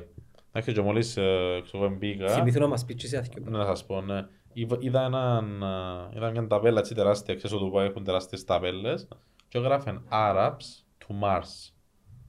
Άραβες στον Άρη. Ας πούμε, εγώ που το είδα, έχασα ο φως μου γιατί vision. Και εντάξει, πήγα στο, έστειλα στην έναν... Και είμαστε τελείως προκατελειμμένοι με κάποιες φίλες, επειδή... Ναι, και ας πούμε, γενικά στη Μέση Ανατολή, έχουν τεράστιο vision για το μέλλον, όπως το δύο χιλιάδες τριάντα, πρέπει να κάνουν τεράστια, τεράστια achievements τα επόμενα χρόνια. Αλλά να σας πω κάτι γλίωρη. Και είχα θυκευάσει ένα βιβλίο τους ΣΕΙΧΙ, πολύ καλό βιβλίο, θα θυκευάσετε, Shake σι ι ο ονομάζεται. Και βασικά, άκουσα το, ναι. Ο σι ι ο του ΣΕΙΧΙ. Το αριστόκραση που έχουν, δηλαδή ότι κάποιος εμβάσει ΣΕΙΧΙΣ, έχει πολλά γλίωρη αποφάσεις. Γιατί τα κακά της δημοκρατίας, ότι αρκούν πολλά τα πράγματα. Πρέπει ο ένας και το άλλο τσακώνεται, αλλά εγώ ρομαντίζω μια δημοκρατία που όλοι συνεργάζονται. Ο ΣΕΙΧΙΣ δεν έχει κανέναν αντιπολίτευση. Έτσι προχωρούμε. Στην Κύπρο έχουμε δημοκρατία, και πιστεύω στη δημοκρατία, αλλά πρέπει πρώτα απ' όλα να, να ψηφίσουμε τον καλύτερο leader που τα intentions του είναι καλά και κάνουν πράγματα, και, και την ίδια ώρα όλα τα κόμματα να συνεργάζονται να τσακώνονται. Και έτσι πιστεύω να βέλτω ότι η χώρα μας να πάει πολλά πολλά. Εντάξει, να κάνεις αντιπολίτευση, υγιής αντιπολίτευση είναι σημαντικό. Αλλά όχι σε κάθε τι να τσακώνονται. Μα η υγιής αντιπολίτευση είναι ότι εγώ θα μπορούσα να το κάνω καλύτερα από σένα. Ναι, ακριβώς, βελτιώνεσαι. Όχι εσύ είσαι χειρότερος από μένα. Ακριβώς. Και, και τώρα, ας πούμε, νομίζω ότι ένα από τα πιο σημαντικά πράγματα που έχουμε είναι σωστό leadership στη χώρα και στο πιο ψηλό level που είναι οι προεδρίες, έχουμε και εκλογές τώρα, που είναι πολύ σημαντικό να έχουμε κάποιον τσάμε, καλό να πούμε, που θέλει να κάνει πράγματα και ήδη έκα, ή έκαμε πράγματα, ή θέλει να κάνει για το καλό της χώρας. Και το δεύτερο πράγμα είναι να λέω ότι είναι ο κάθε ένας που μας. Εγώ νομίζω ο, ο Στυλιανός, ο Γιάννος, ο Μιχάλης, οποιοδήποτε, εμείς να αλλάξουμε τη χώρα μας, λίγο ο καθένας μας. Ε, φτάνει να το κάνουμε λίγο μαζί. Ναι, εγώ πιστεύω η κυβέρνηση πρέπει να είναι open-minded για να μας ακούει εμάς, τους νέους, να υπάρχει ούτε επικοινωνία, να κάνουμε πράγματα. Και με το, η εμπειρία μου ότι έκανα ήταν πολλά θετική, ενώ ήταν ε, ανοιχτή στις θέσεις μας κτλ. Και το άλλο είναι ο καθένας μας. Ο καθένας που μας ακούει σήμερα μπορεί να, να πάρει το δικό του λιθαράκι. Κάποιοι παραπάνω, κάποιοι πιο λίγο. Και παρόλο να λέμε, OK, είμαστε μίζεροι, είμαι κόφτη, ξέρω εγώ, νομίζω είναι το χειρότερο πράγμα που κάνουν όχι στη χώρα μας μόνο, αλλά στον εαυτό τους. Γιατί αν, αν η Κύπρος δεν πάει μπροστά, θα πέγανας μπροστά. Θυμάστε που γίνεται το κούρεμα, εγώ σπέμουν και Αγγλία, και θεωρούσα, λες τους Κύπρος και θεωρούσαν μας. Ναι, εγώ θέλω να είμαι περήφανος η χώρα μου, εντάξει, και όλοι πρέπει να είμαστε, και πρέπει να κάνουμε πράγματα που να δεικνύουμε, εμείς είμαστε οι καλύτεροι ambassadors της χώρας μας. Εγώ πάντα έλεγα ότι πρέπει να δημιουργήσουμε κάτι για να μιλούν οι άλλοι για μας. Όχι πάντα εμείς να μιλούμε, π.χ. οι Σκανδιναβοί εντζήνων, οι Ιταλοί εντζήνων, οι Εγγλέζοι εν το άλλο. Θα ήθελα και εγώ να δημιουργούσαμε κάτι το οποίο να ήμασταν εμείς περήφανοι. Έχουμε πράγματα να είμαστε περήφανοι. Κάναμε και λίγα άσχημα. Εμείνες μας, και εντάξει, λυπούμε πάρα πολλά μας εμείνες γινόν το reputation, ξέρω εγώ, αλλά έχω και άποψη μας το πράγμα. Δημιουργήθηκε ένα άλλο τελευταία, διαφθορά. Ναι, η διαφθορά, ναι. Ακόμα χειρότερα από τότε. Ακόμα χειρότερα από τότε. Η διαφθορά είναι ένας από τους δείχτες του Ρεϊ Ντάλιο, αν θα προχωρήσει no. μια χώρα ή όχι. Αλλά να σας πω κάτι, εντάξει, εννοείται όπως έγινε διαβατήρια που μεταλλευτήκαν κάποιες καταστάσεις, τα Αλτζαζίρα και τα λοιπά, εννοείται. Αναπόφευκτε, ναι. Πολλά, πολλά, είδα το φίλε μου πολλά, αντράπηκα πάρα πολλά, και, ας πούμε. Αλλά νομίζω εντάξει, διαβατήρια, ρε. Εδώ είχαμε να πέφτει επτά χιλιάδες διαβατήρια. Εντάξει, ξέρεις πόσους ε, λαθρομετανάστες έχουμε στην Κύπρο αυτή τη στιγμή. Πόσους έχουμε, σκέφτομαι το κάνεις επτά χιλιάδες διαβατήρια σε άνθρωπους που είναι πλούσιοι, μπορεί, να, μπορεί κάποιοι που ήταν διαφθαρμένοι, οκ, okay, εντάξει, είναι σωστό, αλλά επτά χιλιάδες άτομα φίλε, που είναι κάπως σε έναν στάνταρτ άνθρωπο, και έχουμε πολλούς λαθρομετανάστες, ειδικά στη Λευκοσία, που άκουσα κάτι νούμερα φίλε, που χάσα το φως μου. Δηλαδή, τρεις με τέσσερις φορές παραπάνω από εκείνους που δώσαμε διαβατήριων, που διακινούν ναρκωτικά και κάνουν εγκλήματα. Είναι μια γάγρενα. Και ξέρεις, πάλι ερχόμαστε πάνω στα πολιτικά συμφέροντα και στις ιδεολογίες. Το να πεις ότι το μεταναστευτικό είναι πρόβλημα, δεν το κάνεις αυτόματα φασίστα ή ρατσιστή. Όχι φίλε, ενώ οι άνθρωποι ας πούμε που φύγουν από πόλεμο να τους υποστηρίξουν εγώ υπέρ, αλλά φίλε όχι όταν υπάρχουν εγκλήματα. Δηλαδή φίλε, ενώ εννοείται, εγώ πιστεύω εμείς απόψεις να βοηθήσεις τους, τους, τους μετανάστες που έρχονται από έναν πόλεμο και εμείς ήμασταν φίλε, ενώ πρέπει να υπάρχει έναν ευρύτερο σχέδιο στρατηγικής όμως και πάλι. Ξέρεις ότι δεν, δεν έχουν απαντήσεις. Δεν έχουν. Δηλαδή αν θέλουμε μπορούμε να μιλήσουμε και ονόματα, αλλά θα το κάνουμε. Δεν έχουν έναν πλάνο διαχείρισης. Πάντα οι Η, πώς το λέμε, το να, το να σπρώξουν μακριά τις ευθύνες τους ο καθένας mm-hmm. το πόστο του. Το που λέμε ευθύνη. Ναι, ευθύνη είναι η εύκολη λύση. Πάρε, έναν, πάρε μια mm-hmm. απόφαση. Μπορεί να είναι λάθος. Βεβαιώθω ότι υπάρχει μια συνέργεια που είπες mm-hmm. προηγουμένως. Ελάτε όλα μαζί τα κομμάτια. Πάμε να βρούμε μια λύση ρε φίλε. Επειδή είναι το πράγμα. Ένα έρθει μας έβρι μετά. Να σου πω αλλάσσει όμως. Και το που είπαμε ότι ο, το, στο, στα debate των uh, πολιτικών που θωρείς ο ένας να λαλεί του άλλου είσαι χειρότερος μου, όχι mm-hmm. γιατί είμαι καλύτερος σου. Ο κόσμος, ειδικά οι νεαροί τώρα, θωρούν το πιο. Mm-hmm. Δεν θα περάσει πολλά. Ναι, αλλά θα πάνε να ψηφίσουν, φίλε. Δεν, το θέμα είναι μόνο να το θωρείς. Και να λαλείς ότι δεν είναι one time η αλλαγή. Γίνεται σιγά σιγά. Έτσι όμως οι εκλογές είναι μια μέρα. Δηλαδή σκεφτείτε τώρα να σηκωστούν πενήντα χιλιάδες ανθρώποι νέοι και να πούν για κάποιο λόγο λίγο μαζί πάμε να ψηφίσουμε. Φίλε πραγματικά μπορείς να επιφέρεις την αλλαγή. Και υπάρχουν επιλογές. Ας πω και εγώ τα θυμούμε τα πράγματα. Είπες στην παιδεία και των νομικών και συμφωνώ μαζί σου και θα τα ξαναπώ εγώ. Εγώ να πάω λίγο στον παράγοντα ψυχολογίας και well-being. Πάμε να κάνουμε το περιβάλλον ευχάριστο. και είναι δύσκολο να το κάνεις. Πάρκα, δέντρα, πράσινο και πάμε να επενδύσουμε και στον αθλητισμό. Ούτως ώστε... Για να έχεις να μιλάς με τον Κωστίες, μα... Όχι ρε, όταν λέω αθλητισμό εννοώ τρέξιμο... Κάτι το οποίο μπορεί να γίνει πολύ απλά και χωρίς... Με, με, με έναν, έναν ασέσμε ρε φίλε, να έρθουν κάποιοι ειδικοί. Φίλε Σαββατοκυριακό, κλείω το κέντρο της Λευκοσίας. Ε, τελείωσε. Που θα είμαστε και πάνω εκεί. Και ε, αφήνω ένα ελεύθερο ωράριο των καταστημάτων για να ε, σπρώξω το περπάτημα, να πούμε. Πρέπει να είσαι χαρούμενος πολίτες γενικά. Ναι, τούτο, να δηλαδή, δημιουργήσεις χαρούμενους πολίτες μέσω... Να δημιουργήσω, να, να θέσω γερές βάσεις στους πολίτες, ούτως ώστε να μπορούν να πιάνουν και πιο εύκολα αποφάσεις. Φίλε, ζούμε σε έναν τσιμεντότοπο που οδηγούμε όλη μέρα. Έλα, επειδή φίλε είμαι ματσούκιν εγώ, ανάγκας μέσα από κυρίακα να περπατήσω. Κάμε μια μελέτη, τέλος πάντων, η δική μου να κάνω. Κλείσει το κέντρο, ρε φίλε, που είναι Παρασκευή το απόγευμα, ώστε mm-hmm. Δευτέρα να πλην κλείσει το κέντρο. Διοργάνωσε yeah. events, φέρε θελοντές. Καταλαβες. Είναι, είναι μια πρόταση του Γιάννου Τραν για το. Τούτα μπορούν να γίνουν μεσοπρόθεσμα. Ναι. Θα δούμε ο Στυλιανός κλείνει με την καλή έννοια ολόκληρη τη Λεμεσό, ιδιωτική πρωτοβουλία και δημιουργά πόσα hubs, ρε. Πόσα χάψεις εσύ φέτος. Ανάλυσμα στο λίγο το να μάθει και ο κόσμος. Το Reflect εξήγησα με έναν φίλο μου σπουδάσαμε μαζί. Ο συγκεκριμένος ήταν που στη Σλοβακία να ντούσαν.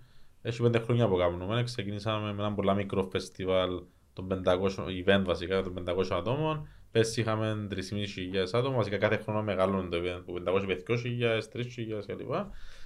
Και φέτος περιμένουμε πέντε χιλιάδες άτομα, τα οποία χίλια πεντακόσια άτομα από το εξωτερικό. Άρα υπάρχει τεράστιο impact στην πόλη, γιατί κλείνουν πολύ ξενοδοχεία και τα λοιπά. Να, να, να έχουμε εκατό speakers, ενενήντα πέντε speakers, να έχουμε τέσσερα stages Παρα, γύρω, παράλληλα, παράλληλα στη, στην πόλη, στο κέντρο της Λεμεσού, που το παγιό λιμάνι μέχρι το, το Carop Mill, Κάστρον και τα λοιπά. Ε, και είδαμε και πολλά καλά πράγματα που έγιναν. Ας πούμε μια εταιρεία μέσω του Reflect να, ε, να φέρει εκατό άτομα στη Λεμεσό, να ανοίξουν γραφείο στη Λεμεσό. Άρα και βρούμε το impact και το πιο σημαντικό θα έρχεται κάποιος που ξέρει ότι βλέπει την Κύπρο, εμπιστεύει στα... ενώ εμπιστεύει όμως που βλέπει, δηλαδή νομίζω ότι είμαστε κανένα ξέρω νήσι, ε, χωρίς ναι. τίποτε, ξέρω εννοώ, okay, το... χωρίς οικοσύστημα, αλλά όταν έρχονται και ξετρελαίνονται που βλέπουν τη, τη χώρα μας και πρέπει να φέρουμε και πολλά παραπάνω κόσμο για να δείτε το πράγμα και τις ευκαιρίες. Μπορείς να κάνεις μια μπαύση ένα λεπτό, κάτι πολλάπλο ρε, πολλάπλο. Πόσα εκατομμύρια τουρίστες έρχονται από το αεροδρόμιο της Λάρνακας. Θα πούμε τέσσερις κόμμα πέντε εκατομμύρια. Yeah. Πιένε βάλε πινακίδες και αμέσους χώρους, δικές σου, κυβερνητικές, και βάλε ανθρώπους τους οποίους είσαι περήφανος να προβάλλεις προς τα πέντε εκατομμύρια που να έρθουν μες στην χώρα. Βάλε Μάρκο Μπαγδάτη, Γιόρτζ Μάικολ, Στέγιο Χατζιβάνου, με ένα μήνυμα. Και αυτόματα αρκεύκεις και αλλάσεις την εικόνα της χώρας σου. Α, φίλε, απλά πράγματα που να σου στοιχήσουν peanuts σε σχέση με το επιστροφή σε την επενδύση μου να δώκεις. Απλά καταλήγουμε ξανά που είμαστε. Καλή πρόταση, ξέρεις που θα πρέπει να περάσει το πράγμα για να εγκριθεί. Όχι, θέλει ένα major plan που το... Δεν ξέρω φίλε, γιατί προσπαθούμε να συνεργαστούμε με την κυβέρνηση. Έχουμε κάποια υποστήριξη ας πούμε, φέτος και mainly που το Research Foundation που πλέον της κυβέρνησης και το Invest Cyprus, αλλά να εξυπηρέμα αρκετό χρόνο μέχρι να, να δημιουργήσουμε τον, το, τη σχέση του, και, σχέση, και πιστεύουμε ότι ναι, η χώρα πρέπει να επενδύσει παραπάνω σε events όπως το, το Reflect, γιατί το πιο σημαντικό πρέπει να σου φέρεις δάμε, ας πούμε η στρατηγική παγιά περνάμε και αγοράζαμε ξέρω εγώ κιόσκια πενήντα χιλιάδες ευρώ σε έναν event στην Λισαβόνα π.χ. Ενώ το καλύτερο πράγμα επένδυσες στη χώρα και φέρ τον κόσμο τα για να δει, να φάει, να μυριστεί, να δει το τι σημαίνει Κύπρος. Και για να έρθει ο κόσμος στο website μας reflectfest τελεία com να δώσω σας κάποια complimentary tickets να δώσετε με το community σας. So definitely θα σας δούμε και εσάς τσάμε και το... Ο Κωστέλα έρθει πολλά του δώσατε κάποια στιγμή. Όχι, πρέπει να μας πάρεις. Εγώ πήγα τη δεύτερη χρονιά και άρεσε μου πάρα πολλά φίλε. Φέλος κανόνες, ένα έρθεις. Άρεσε μου πάρα πολλά. Μετά αδικηθήκαν και λόντα παιδιά επειδή μετά η τρίτη, η τέταρτη χρονιά ήταν το COVID. Η μια ήταν και διαδικτυακά και νομίζω ήταν να φέρει και την αρφή του Ζακ. Ναι, ναι, ήταν δύσκολο. Φίλα, αντιλαμβάνεσαι τώρα τι μιλούμε. Έχουμε πολλά διάφορα speakers. Φίλα, ήταν να έρθει η αδερφή ενός από τους πιο influential ανθρώπους οι οποίοι αλλάσουν τον κόσμο μας. Τους πάτε τους speakers μας στο website μας, έχουμε τώρα ενενήντα πέντε speakers, οι παραπάνω το ογδόντα τοις εκατό είναι ιδρυτές tech εταιριών. Έχουμε κάποιους που είναι ιδρυτές σε unicorn εταιρείες, δηλαδή valued uh, over one billion. Ε, ναι, για μας, γιατί είμαστε event organizers. Εσπαμαρίζεις με τους local speakers. Έχουμε και local, εννοείται, ναι, εννοείται προμοτάρουμε τα ταλέντα που έχουμε στην Κύπρο, οι entrepreneurs.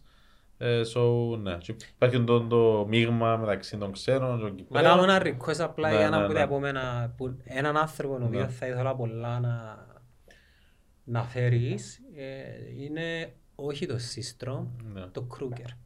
Το Krieger. Ναι, yeah. το συνέτερο του. Ε, του founder του Instagram. Α, ah, του Instagram, οκ. Εντάξει, επειδή έχει τα φώτα δημοσιότητας πάνω το Systrom, he was the man, και κατέληξα ότι οι άνθρωποι δίπλα από τους ανθρώπους μπορούν να πούν κάτι καλύτερο. Να, να, να. Να ήθελα να... Κάτι καλύτερο, διαφορετικό. Διαφορετικό, ναι. Διαφορετικό, άλλο perspective. Δεν ήθελα να το δω. Θα το προσπαθήσουμε. Ήταν να έφερνε στην αρφή του Zuckerberg. Ναι, ναι, ναι. Η actually αδερφή του ήταν μόνο αδερφή του, ήταν και η... Τι που κάνουμε το Facebook Live. Ήταν κάποιο lead, ήταν και στο marketing, ήταν και lead το product του Facebook. Ε, ναι, αλλά θέλουμε εντάξει, κάθε χρόνο να φέρνουμε και παραπάνω influential ομιλητές, γιατί είναι καλή στρατηγική για να προωθήσουμε τη χώρα μας στο ναι, εξωτερικό. Ναι, ναι. Και έχουμε και σε εργασία, βασικά φέρνουμε και τελευταία φορά που είδα δώδεκα δημοσιογράφους που, που έχουν πολλά interesting uh, media, uh, international media, για να καλύψουν και το, το event. Very nice. Ποιο μας και το, το βι σι. Το fund. Ναι. Εντάξει, βασικά είχαμε ένα fund, ε, ήμουν involved, που βασικά βάσει στη Σλοβακία. Ε, επενδύσαμε είκοσι τρία εκατομμύρια ευρώ σε πολλά interesting εταιρείες. Και τώρα ξεκινούμε ένα fund που να ανακοινώσουμε αρχές του χρόνου, που θέλουμε να επενδύσουμε και σε κυπριακές εταιρείες, ενώ ψάχνουμε να βρούμε. Ε, Μιλούμε για τεχνολογία. Ναι, ναι, τεχνολογία σε early stage, δηλαδή. Μπορεί και στο idea, μπορεί και στο idea. Στο idea, λίγο παραπάνω. Ένα blueprint κάτω να... Έχεις στους ανθρώπους, ας πούμε.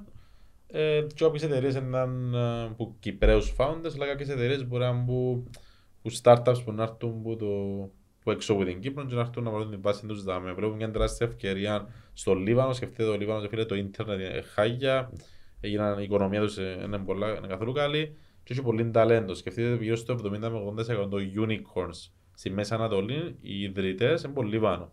Mm. Και έχουμε είκοσι λεπτά πτήση να σου πολλά κοντά, το proximity είναι πολλά κοντά στην Κύπρο. Mm. So, υπάρχει, υπάρχει ένα παράθυρο ευκαιρία και τρία χρόνια ή παραπάνω για να φέρουμε ας πούμε, τον ταλέντο να γίνουν. Να, γηγενείς. Να, ναι, να γίνει η βάση τους στην, στην Κύπρο.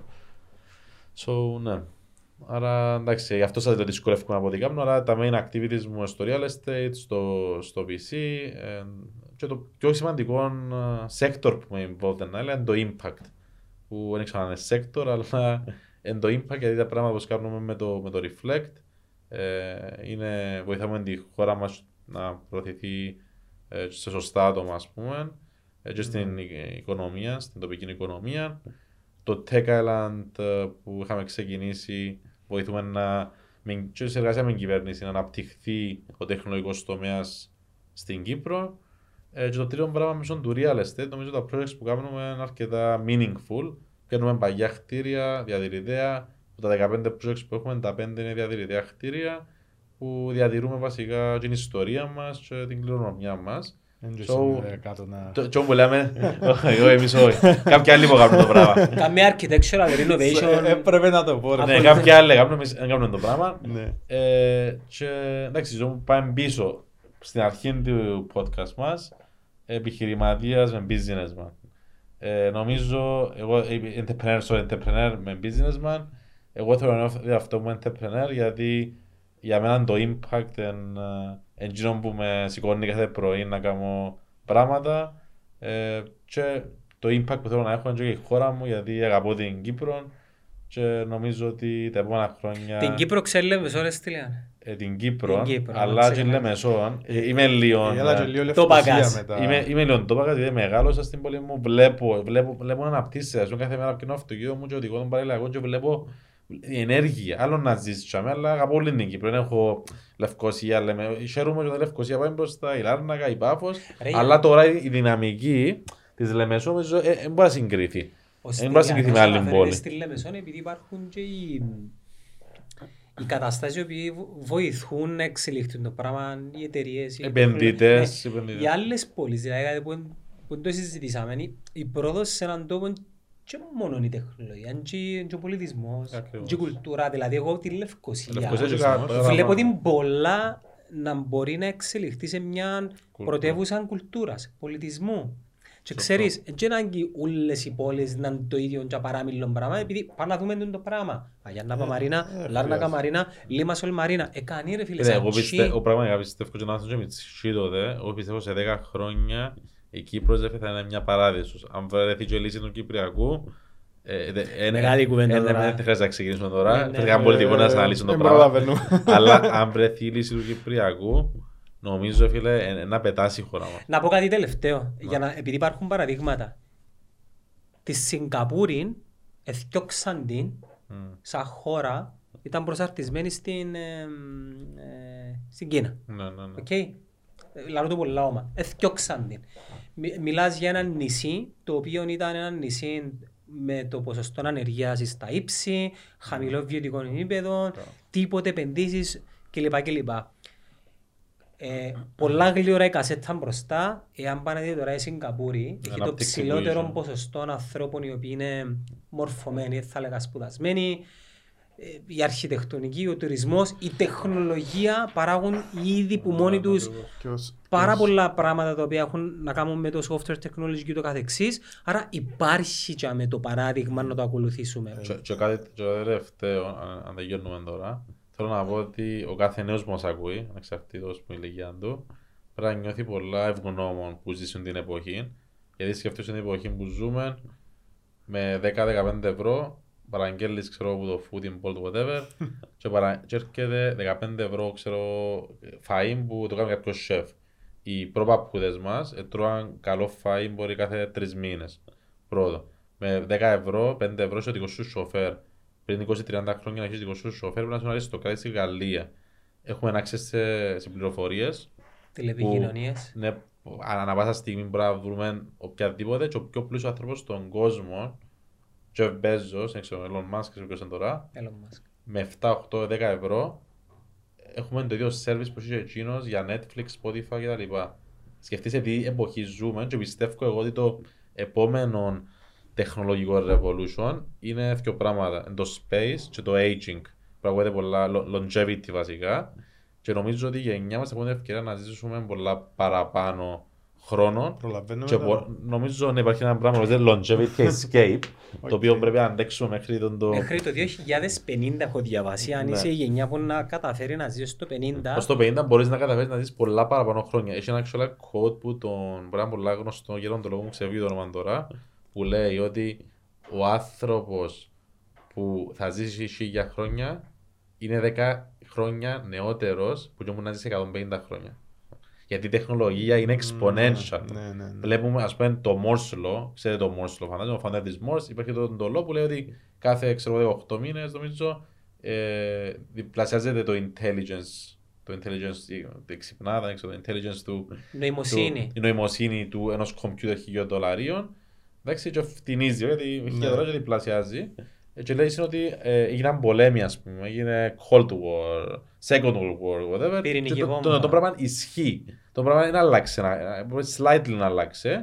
Και λέει ότι μέχρι το είκοσι είκοσι πέντε, αν συνεχίσει με τον ρυθμό, τότε ένα computer αξίζει χίλια δολάρια θα έχει νοημοσύνη ενός ποντιγιού, ενός ζώου ποντιγιού. Μέχρι το δύο χιλιάδες τριάντα πέντε θα έχει το intelligence ενός ανθρώπου με χίλια δολάρια. τριάντα πέντε. Και μέχρι, ναι, και μέχρι το δύο χιλιάδες σαράντα πέντε συνεχίζουμε με τον ρυθμό που συνεχίζεται τα τελευταία εξήντα εβδομήντα χρόνια. Έναν η νοημοσύνη ενός computer το χίλιο δολαρίων θα είναι όλη η νοημοσύνη που έχουν όλοι οι άνθρωποι μαζί στη γη. Η Λούση ρε, είδες το Λούση. Φοητσάρικα πράγματα. Είναι exciting που είναι άλλη. Είναι exciting, ναι, δικό μου μάχερ νομίζω, αλλά δεν ξέρω το OpenAI, τον Νταλή, που βασικά λέει του, ξέρω, κάμε μου αστροναύτη, με πας σάλογο και βγάλει σου μες δεκαεφτά λεπτά From scratch. Φωτογραφία. Φωτογραφία from scratch. Δημιουργάς ούτω. Ναι, όμως είναι ντάλι. Είναι ανοιχτό όμως. Ανοιχτό, έχει μπέτα, ανοίξει εγώ έχω εδώ. Ας πούμε, έγραψα ας πούμε, ξέρω, μπάνι, σκέιτινγκ, ξέρω, Λίμα Σολμόλος ας πούμε, whatever. Και έφκαλε μου. Έφκαλε μου κάτι, ναι, η unicorn, πολλά. Και εδώ δείχνει ας πούμε πόσο είναι η τεχνολογία. Ε, βελτιώνεται, έτσι βελτιώνεται. Κάθε χρόνο βελτιώνεται πολλά παραπάνω. Exponential από τα τελευταία πέντε δέκα χρόνια. Yeah. Άρα πιστεύω ότι σε μια πολλά καλή εποχή να δούμε πολλά πράγματα όσοι no, μας είναι υγιείς πρώτα απ' όλα ε, στα επόμενα χρόνια και υπάρχουν τεράστιες ευκαιρίες να, να δημιουργήσουμε. Και καταληκτικά, εν τούτο που λέμε ότι η δύναμη πάνω μας, μιας και έρχονται εκλογές, να πάμε να, να χρήσουμε τους ανθρώπους οι οποίοι να μας βοηθήσουν σαν Κύπρος. Να ακολουθήσουμε το μονοπάτι, ρε φίλε. Ενώ είναι ολέα, κανεί να κλαιόμαστε, κανεί να παραπονιόμαστε. Ακριβώς, να δικαιώσω πολλές τις εκλογές. Εγώ πιστεύω να έχουμε κάποιους candidates, δεν θα μιλήσω politics, ο καθένας να μπορεί να ψηφίσει ό,τι πιστεύει. Και το πιο σημαντικό για μένα πρέπει να ψηφίσουμε κάποιον που κάνει πράγματα. Ενώ το πιο σημαντικό, doer, όπως λέτε η φανέλα μου, το σλόγαν του Reflect είναι Doers United. Θέλουμε κάποιον που κάνει πράγματα και να τα κάνει και με σωστόν τρόπο. Που είναι το πιο σημαντικό πράγμα, αλλά πιστεύω πραγματικά ότι στο μέλλον ο κατέρος πρόεδρος στην Κυπριακή Δημοκρατία πρέπει να είναι επιχειρηματίας. Εγώ έτσι νομίζω, γιατί το μυαλό του επιχειρηματίας σκέφτεται, είτε επιχειρηματίας, entrepreneur, impact. Ο λόγος του να είμαι πρόεδρος is the impact I want to have και να αγαπώ τη χώρα μου. Άρα νομίζω στις επόμενες εκλογές, στις μεθεπόμενες να... Να, να πω τη μαλακία μου. Ναι, πέρα. Και να μεταγραφεί το Τραμπ. Να μην ανοίξουν οι συζήτηση. Ναι, ας το εξηγήσω. Έχουμε πολλά καλύτερους εντεπρονές από Τραμπ. Είναι πολλά controversial. Έχουμε πολλά καλύτερους εντεπρονές. Θα έλεγα όχι μόνο πρόεδρος, αλλά και στο κοινοβούλιο μας. Μπορείς να έχεις μικρούς... επιχειρηματίες οι οποίοι να παίρνουν αποφάσεις, οι οποίοι να έχουν impact. Εγώ, εγώ πραγματικά πιστεύω το πράγμα, εγώ στιάσουμε, αλλά πιστεύω οι entrepreneurs μπορούν να λύσουν οποιοδήποτε πρόβλημα, αν και αυτό ονομάζεται Κυπριακό. Ακόμα και Κυπριακό, οι επιχειρηματίες μπορούν να βρουν τη λύση. Προτελευταία ερώτηση. Όχι πολιτική. Προτελευταία. Έχω δυο. Να βάλεις ποτέ υποψήφιος βουλευτής. Όχι, μου αρέσει να... Αφού κάμνεις ρε κουμπάρεπι, γιατί... Θέλω να βοηθώ τη χώρα μου, φίλε, με διαφορετικόν τρόπο. Μέσω την επιχειρηματικότητα... Ναι, ναι, εγώ θέλω ότι... Εγώ πιστεύω τα πράγματα που κάνουμε, φίλε, ήδη βοηθούμε την... Παραπάνω να είμαστε βουλευτής και παραπάνω state τους, ενώ να είσαι βουλευτής. Αλλά νομίζω, φίλε, οι επιχειρηματίες, οι entrepreneurs, θα φέρουν τον, τον κόσμο μπροστά. Ακόμα φίλε, και με τον το podcast δάμε, το μήνυμα που βγάλε επηρεάζεται θετικά τους νέους, τον κόσμο έχει δικό σας το impact. Άρα, ναι, άρα δεν θα βάλω βουλευτής. Okay. Δεν, δεν, θα ναι, μας ναι. επηρεάσει αλλιώς. Ναι. Και η τελευταία μου ερώτηση, ε, ποιον θα ήθελες να δεις σε έναν επεισόδιο γύρω του χείρου? Στο επόμενο. Αγωδιά εγώ. Κάμνω με challenge. Ο ένας φέρνει τον άλλο. Αγωδιά εγώ. Πρέπει να σκεφτώ τώρα όμως. Ναι, take your time. Ναι. Εσύ γιατί θα βάλεις, ως που σκέφτομαι. Επειδή challenge δικός σας ρε φίλε, εγώ εκείνος που... Όχι ρε, γιατί θα βάλεις βουλευτής. Γιατί θα βάλω βουλευτής. Θεωρώ ότι μπορείς να κάνεις τόσο πολύ impact, έτσι όπως είναι δομημένο το... Πάνε να το αλλάξει. Ναι, αλλά νιώθω ότι είμαι σε μια θέση που σε δέκα χρόνια να μπορώ, χωρίς να είμαι βουλευτής, να κάνω παραπάνω επίδραση στην κοινωνία. Α, οκ, δεχτώ. Αλλά γιατί μας ερωτήσεις για βουλευτή και μας ερωτήσεις για πρόεδρο? Είναι το πρώτο το στάδιο. Νομίζω ήταν overall στην πολιτική. Ναι, αλλά νομίζω φίλε, είναι οι levels, γιατί κάποιος μπορεί να πάει πιστεύω αμέσως σε πρόεδρο. Μπορεί να πάει σε πρόεδρο, γιατί το πράγμα ότι βλέπουμε ότι okay, πάει δημοτικός σύμβουλος, για, για ποιο λόγο. Δεν υφιστάμενο ναι, ναι, ναι, για ποιο λόγο. Μπορεί κάποιος να, να, κάποιος μπορεί να πάει απευθείας να είναι ηγέτης μιας χώρας. Όχι, σωστά, σίγουρα. Ναι, ναι, ναι. Έχω τόσα πολλά άτομα τώρα στο νου μου που σκέφτομαι. Να μην αδικήσουμε κανένα, πες ποιο. Ναι, να σκεφτώ ελληνικά. Έχω πολλά ιδιαίτερα άτομα στα αγγλικά. Μπορεί να γίνει και όχι live. Μπορεί να μας το πεις μετά, να το φιλτράρεις και να το επικοινωνήσουμε μετά. Εντάξει, έχω πολλές επιλογές και νομίζω καλύτερα να σας το πω και να πείτε στην επόμενη εκπομπή τα δω που εθιαλέξεις. Αλλά σίγουρα είναι πολύ ενδιαφέρον η επόμενη εκπομπή. Στυλιάνε, σε ευχαριστούμε πάρα πολύ. Εγώ ευχαριστώ. Ελπίζω που... να περάσεις καλά. Πάσα πολλά, ωραία. Ε, νομίζω να πρέπει να ξανακάμνουμε mm-hmm. το πράγμα, γιατί εντάξει δεν τα λύσαμε όλα mm-hmm. και με τις δράσεις που κάνεις είναι πολλά ενδιαφέρον και είναι καλά να τα προβάλλουμε και να τα ακούμε. Johnny, thank you very much. Φίλε μου, καλώς αντικαταστάσεις του Μιχάλη. Σαν τον Μιχάλη ενέχει. Ενέχει, αλλά εκόντεψα τουλάχιστον την... Την μόνη φορά ο Μιχάλη, αλλά ο Γιάννον έχει τόσον καιρό που μαχμάστε να κάνουμε το podcast εδώ και δύο χρόνια. Είμαστε και πολλά μπίζοι. Δηλαδή με πράγμα που κάνουμε τέλος πάντων. Σε τρία λεπτά πάνω κατανήσα. Αλλά δύο λεπτά... Σκέφτομαι ότι έκαναμε ένα ραντεβού πριν δύο χρόνια για να μιλήσουμε, για να κάνουμε podcast και σε κάποια φάση που τελειώσαμε, είπαμε καλά ρε. Μπορούσαμε τέσσερα να βάλαμε τις κάμερες. Ήταν πολλά διάφορες συζητήσεις για podcast. Ήταν πραγματικά περιεχόμενο που δεν χρειάζεται να το δημιουργήσουμε, να το προγραμματίσουμε και να το δημιουργήσουμε. Απλά πρέπει να βάλαμε τις κάμερες, εντάξει, δεν πειράζει. Αρέσκει ο τρόπος που δουλεύει, που είναι η συζήτηση, ενώ έχεις τίποτε ερωτήσεις και λοιπά, που πιστεύω έτσι πρέπει να γίνονται τα podcast τα σωστά. Και ούτε ατζέντα αν έχουν τα παιδιά. Προσπαθούν, επειδή εγώ ζω τους που κοντά, πραγματικά προσπαθούν να. να βγάλουν κάτι για να δώσουν mm-hmm. στο community. Και τα λεφτά είναι καθόλου yes. το... Όχι, τα λεφτά δεν... Mm-hmm. Γι' αυτό και δεν κάτσαμε να μάθουμε πολλά και να mm-hmm. σε πιάσα χτες προχτές να βρεθούμε, να δούμε τι θα πούμε κτλ. Να, ναι, ναι, ναι. Που μπορεί να γίνεται σε κάποιες περιπτώσεις. Mm-hmm. Αλλά συνήθως θέλουμε το έτσι πιο live. Ναι, ναι, πιο έτσι, έτσι πρέπει να τα... Άρα ε, να σε δούμε ξανά νομίζω έτσι. Ευχαριστώ πάρα πολύ. Ήταν... Thank you very much. Και να δώσουμε το community του, του καναγιού. Ναι, να θα δώσουμε, ο... να δώσουμε tickets, ενώ δέστε, θα δούμε ας πούμε τώρα δεκαπέντε tickets, oh. ε, να κάνουμε distribute. Δεν με λαλείς καναλά. Να κάνουμε distribute, αν έχει ανάγκες για περισσότερα let us know. Είναι χαρά μας να έρθουν και ο νέος κόσμος, είναι πολλές εταιρείες που να εργοδοτούν κόσμο, ψάχνουν ταλέντων, αλλά νομίζω είναι ωραία να... Να το επικοινωνήσουμε από community και από το Instagram. Και πιστεύω η γενιά μας πρέπει να είμαστε μαζί. Changers. Να αλλάσουμε πληροφορίες, να δουλεύουμε μαζί για το καλό της χώρας μας, γιατί είναι πάνω μας να κάνουμε την αλλαγή ή να βελτιώσουμε την κατάσταση. Thank you very much. Thank you. Ευχαριστώ.